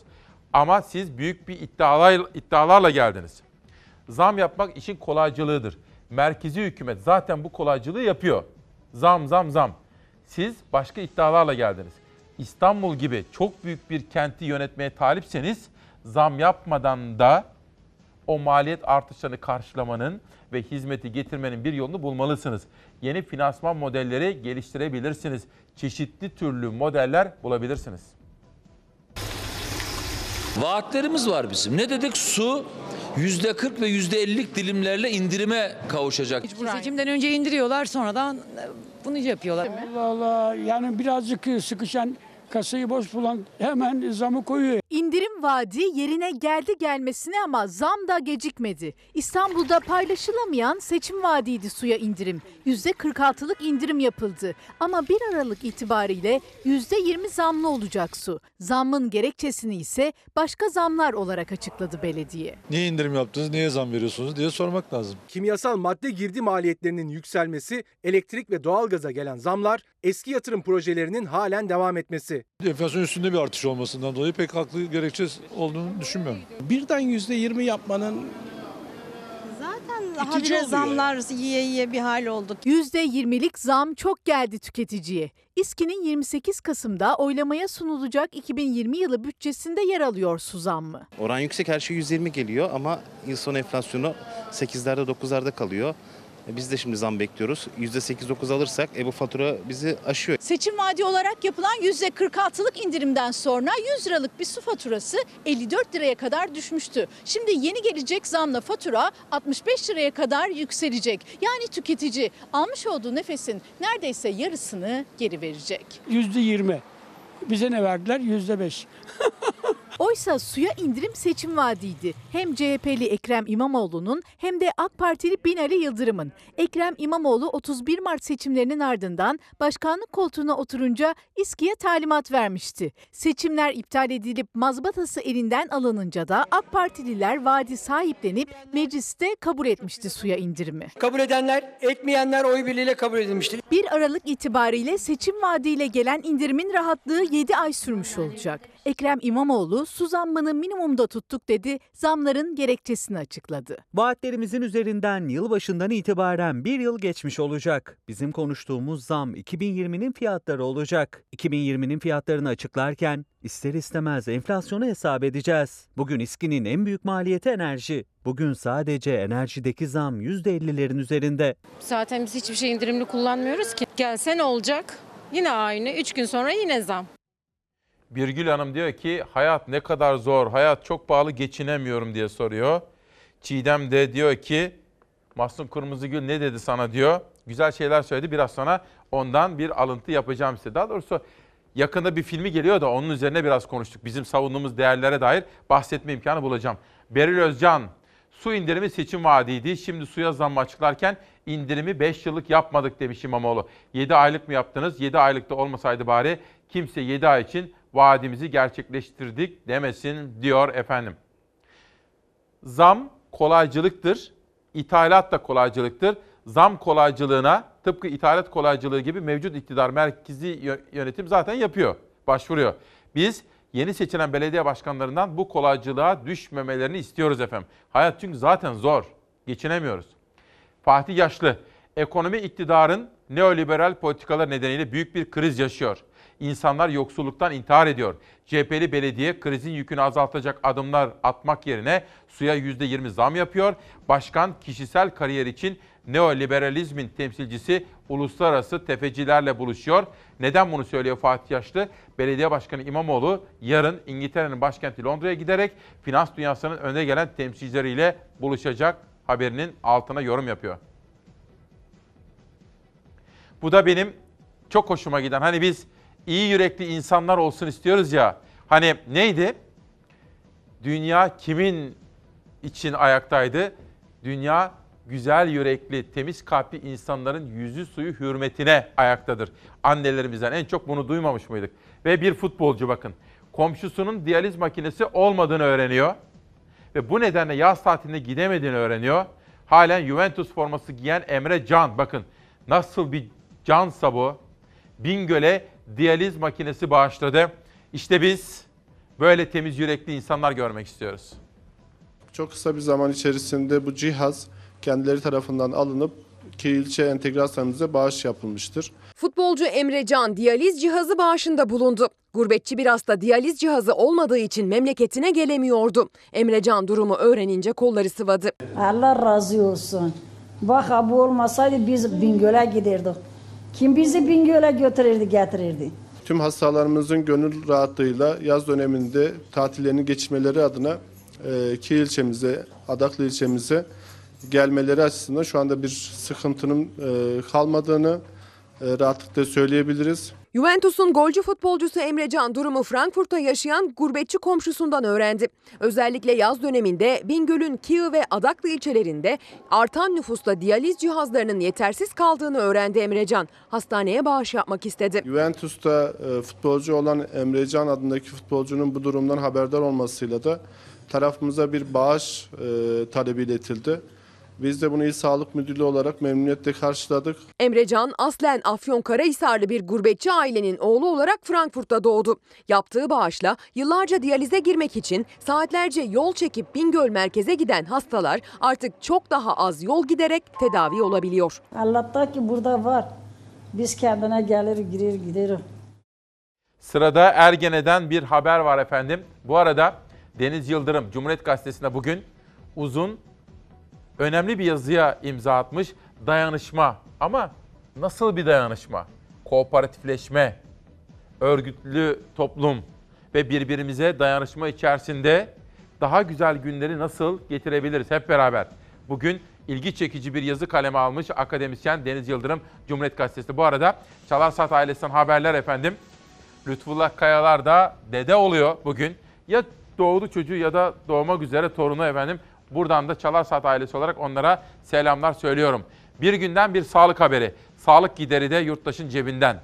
TÜİK'in verilerine göre yurttaşın cebinden sağlığa ödediği pay yüzde 2018'de 19.4 artış göstererek bakın burada kelime hataları olmuş biraz. Sıralamada birazcık daha dikkat etmek gerekiyor. Ve sağlık politikalarına ilişkin araştırmalarıyla tanınan Doktor Ergün Demir, bakın burası çok önemli. Sağlık politikalarına ilişkin araştırmalarıyla tanınan Doktor Ergün Demir, hükümet Genel Sağlık Sigorta Fonu'ndan artan parayı yasaya aykırı olarak açık veren SGK fonuna aktarıyor. O zaman vatandaş cebinden ödüyor dedi. Yani aslında efendim paraları topluyorlar bir amaçla. Orada birikiyor ama o parayı alıp başka yerlere veriyorlar. Bunun aynısını işsizlik fonunda da gördük. Kamu bankalarına ucuz kaynak sağlarken bu paraları verdiler. Fondan fona aktarma yaptılar. Bunu da Arzu Çerkezoğlu ifade etmişti hatırlayacaksınız. Bir dakika. Savaş hazır mı Ergene? Bizim hayat felsefelerimizden her sabah burada savuna geldiğimiz felsefelerden bir tanesi de temiz, temiz hava, temiz su, temiz toprak. Ergene'deyiz. Bu Ergene'den alınan su. Muratlı ilçemizin Balabanlı mahallesinde akan sudan alınan örnek. Bu da Ergene Havzası'nın evet besleyen kaynaklardan bir tanesi. Çerkezköy Çatalca arasında Ambardere'deki suyun kaynağı bu. Orada dün cumartesi gittiğimde kuşlar su içiyor, ötüyorlardı. Ama bunun kapağını açarsam Sayın Bakanım eğer açarsanız herhalde burayı koku kaplar. Bakmak isteyen varsa değerli arkadaşlarıma sunabilirim. Şimdi bakalım 2011 yılında dönemin bakanı Sayın Eroğlu diyor ki biz Aliç'i temizledik. Sayın Alban da az önce aynı hikayeyi anlattı. Dedi ki oyuncak dedi Aliç bizim için. Pardon Aliç bizim için kolay bir lokmaydı. Ergen ise oyuncak bizim için. Sayın Alban biz bu hikayeyi dinledik. Ergenledik. Maalesef yıl 2019. Geçen yılki birçok konuşmada Sayın Bakan kurum sorduğum soruya verdiği cevapta da dedi ki 2019 sonunda balık tutacağını ifade etmişti. Ve proje bitişi Şafak Harekatı'ydı. Sayın Cumhurbaşkanı da bu harekat, Şafak Harekatı'nı önemsiyor idi. 3 milyar 240 milyon lira parayı eba ettiniz arkadaşlar işte burada. Balık tutuyoruz. İçerisinde ağır metallerle her şey içerisinde var. Dördüncü atık olmuş burası. Ve bitiyor Ergene. Tekirdağ kanser ölümlerinde dünya, Tekir Türkiye'de dördüncü sırada. İsterim ki, pardon istemem kimsenin ailesinden birinin kanser olmasını. Arkadaşlar kanser maalesef Tekirdağ'da, Trakya'da aldı başını gidiyor. 283 kilometrelik Ergene'de geçmişte balıklar tutuyorduk atalarımız. Ama şimdi geldiğimiz noktada Sayın Başkanım da bir koklarsa söyle bir koklasın. Herhalde açtığımız, evet. Bu en önemli konu. Bu haberleri sizlere kimseler göstermiyor efendim. Ama bizim felsefemiz çevre temizliği. Başka nedir? Kadın meselesi. Yani kadının toplum içinde rolünün güçlendirilmesi. Başka? Engellerin hayata katılımı. Başka? emeklerin hayatın en güzel baharında şöyle güzel yaşamaları değil mi? Emeklilerin, engelliler, kadınlar, temiz hava ve doğal hayatı korumak, bu hayatı paylaştığımız hayvanlara iyi muamele etmek. Bu ve benzeri bütün hayat felsefelerimiz. Bu haberlerden sizlere kimseler bahsetmiyor ama ulaşmak istediğimiz hedefte bunlar var efendim. Kültür, sanat mutlaka ihmal etmeyeceğiz. Kitap okumak mutlaka. Şu çiçekler gibi bir hayat istiyoruz efendim bakın. Her hafta bunları sizler için özenle seçiyoruz ve kır çiçekleri olmasına özen gösteriyoruz. Saatler 9.29 olmadan hemen evvel ben yönetmenimden bakın bunu istiyorum. Başkaları bahsetmiyor. Çünkü kadın ünlü değil. Evdeki şiddeti önlemenin yolu kız çocuklarını eğitmek, evde kız erkek çocuğu konusunda ayrım gözetmemek, çocukları okutmak ve kızları iş güç sahibi yapmak okuttuktan sonra. Değil mi? Siyasette, iş hayatında kadınların önünü açmak. Bu sadece 8 Mart'larda olmuyor. Her gün, her gün, her gün bunları gündeme getireceğiz. Ama bir kişi tweet atmamış. Hiçbir gazetede haber yok. Hiçbir televizyon bülteninde bahsetmiyor. Ben dün söz vermiştim, takip ettim. Dün sizlere duyurmuştum. Bakın bu kadın bir emekçi. Kadına şiddetin en üst düzey görünümü bu. Sağ olsun Arzu Çerkezoğlu ile disk başkanı dün konuştum. Tazminatsız işten atılan, iki yıl alın, terin, alın teri döktüğü iş yerine giden, hakkını arayan bu kadına şiddet uygulandı. Bu da bir kadına şiddettir. Ben her şeye tweet atan o dernekler, insanlar, popüler insanlar, herkese çağrıda bulunmak istiyorum. Kadına şiddeti önlemek için hepsini gündeme almamız gerekiyor. Ünlü olup olmadığına bakmaksızın efendim. Bunu da önemli bir manşet olarak bugün sizlere aktarmak istiyorum. Az evvel Ezgi Gözeger'de bir tweet attı. Aydın'dan örnekler verdi. Hani Ergene'den yola çıktık ya. Jeotermal iyi kullanılıyor mu? Doğaya uygun kullanılıyor mu? İşte bu soru işareti. Oturum eylem yapıyoruz. Jeotermal hayır için 33 tane birden jeotermal projesi ihaleye çıkıyor. Üstelik hepsi Ege bölgesinde, çoğu İzmir sınırları içinde. İzmir'in Tiri ilçesinde vatandaşlar jeotermale hayır paneli düzenledi. Öncelikle bu panelin amacının kesinlikle siyaset olmadığını sizlere iletmeyi istiyorum. Tire halkımız jeotermal enerji konusuna çok soğuk bakmakta ve ilçemizde, bölgemizde ve köylerimizde halkımız jeotermal enerji kaynaklarını istememektedir. İzmir'in sadece Tire ilçesinde 5 farklı noktada jeotermal enerji santrali kurulması gündemde. Ege bölgesinde yaklaşık 35 farklı noktada kurulması planlanan jeotermal santraller için 14 Kasım Cuma günü valilik ihale düzenliyor. Tire'de daha önce Başköy'de jeotermal santral kurulmak istenmişti. Köylüler itirazlarını yaptıkları eylemlerle dile getirmiş, mahkeme yürütmeyi durdurmuştu. ETM istemiyoruz. Panelde komşu Aydın ilinde jeotermal enerji santrallerinin neden olduğu problemler hatırlatıldı. Jeotermali e, Aydın, Germencik, İncirlova, Buharkent'te zararlarını hep beraber gördük.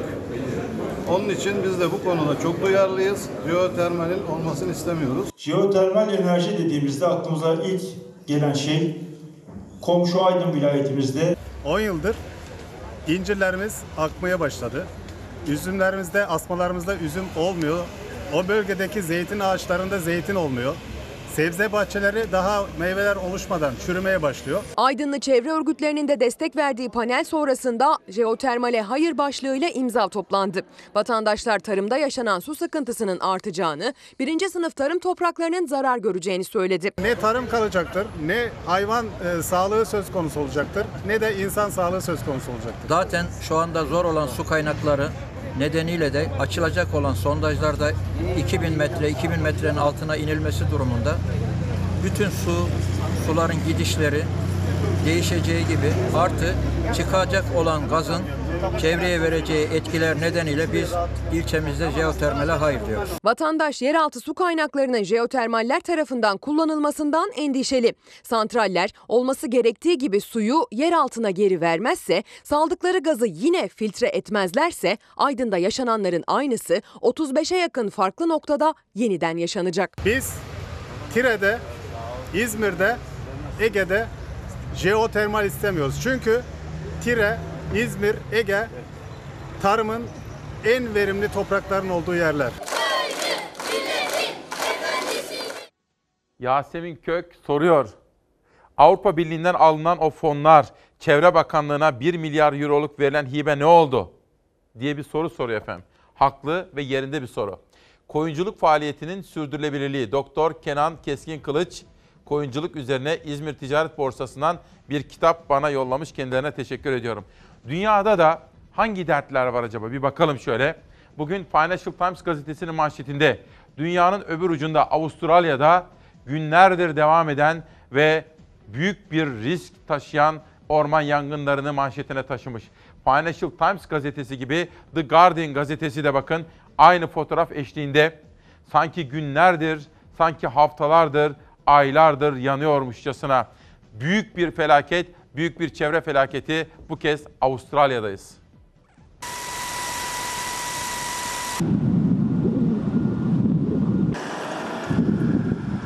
Hava sıcaklıkları arttı. 71 ayrı noktada orman yangını çıktı. Günlerdir o alevler söndürülemedi. Yangın can aldı. Şu ana kadar en az 3 kişi hayatını kaybetti. Yangından sadece insanlar da değil, hayvanlar da etkilendi. 350 koala telef oldu.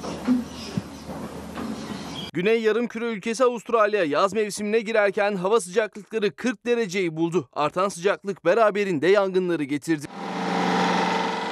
Avustralya'da 71 farklı bölgede yangın çıktı. Avustralyalı yetkililer facianın bugüne kadar görülen en büyük doğal afetlerden biri olduğunu duyurdu. 11 farklı noktada acil durum ilan edildi. Binlerce insan evlerinden tahliye edildi.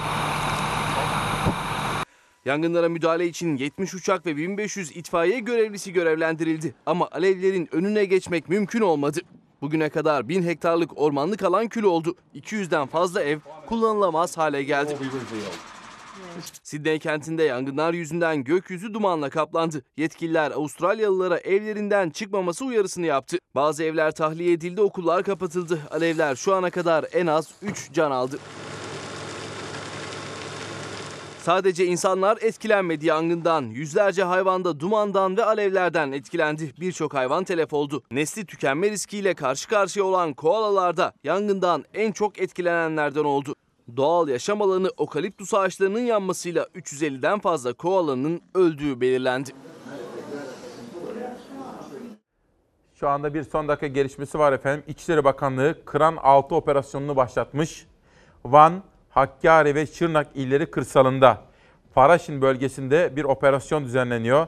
Jandarma Komando, Jandarma Özel Harekat, Güvenlik Korucuları ve PÖH timlerinden oluşan 2360 personel katılıyor. Arkadaşlarım dikkatle takip ediyor. Dün dün tam da Nihal Kemaloğlu ile konuşuyorduk. Bugünün gündemini hazırlamak üzere. Nihal bir yerde dedi ki tam senin savunduğun değerlere ilişkin bir haber. Çok sayıda Down sendromlu çocuğumuz bir filmde oynamış. Kimin filmi? Mahsun Kırmızıgül. İnanın telefonu kapattım 10 dakika sonra Mahsun Kırmızıgül aradı. Tanımıyordum numarasını. Şoka girdim. Ama hani kalp kalbe karşıymış derler ya o hesap. Ve engelli çocuklarımız. Sonra Mahsun Kırmızıgül'le de biraz konuştuk.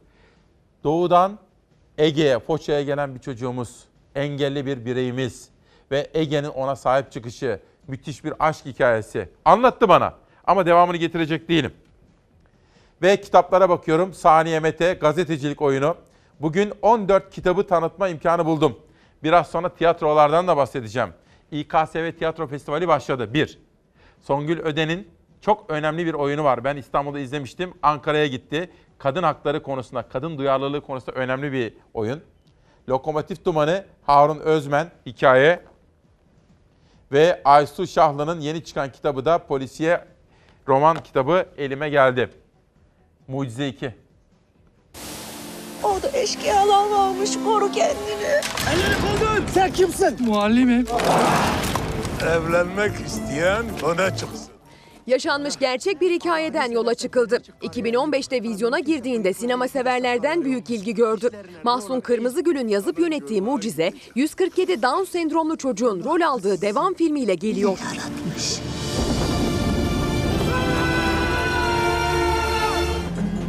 Dünyada bu kadar insan varken Bana da kusurlarıyla Aziz düştü. Aziz'im daha Ayra'da çocukken ateşli bir hastalık geçirmiş. O yoklukta ailesi onu ölmekten ancak kurtarabilmiş. Mahsun Kırmızıgül'ün son filmi Mucize 2 Aşk tam bir sosyal sorumluluk örneğine dönüştü. Kırmızıgül 2015 yılında çektiği Mucize'nin devam filminde 147 Down sendromlu çocuğa yer vererek güçlü bir farkındalığa imza attı. İstemiyoruz lan sizi!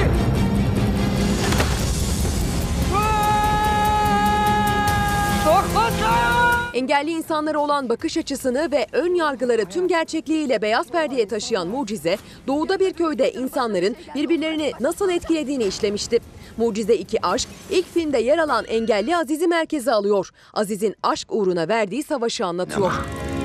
Senin karınla olan aşkın filmlerde bile yok. Sevmek zahmetli iş. Bu zahmete katlanamayan yaşadım desin ama sevdim demesin. 23 ilden 147 Down sendromlu çocuğun yer aldığı Mucize 2 Aşk 1 Mart'ta sinema severlerle buluşmaya hazırlanıyor. Aziz! Daha çok! Hayat kısa. Affet, yardım et, şükret. Sev, gülümse, mutlu ol.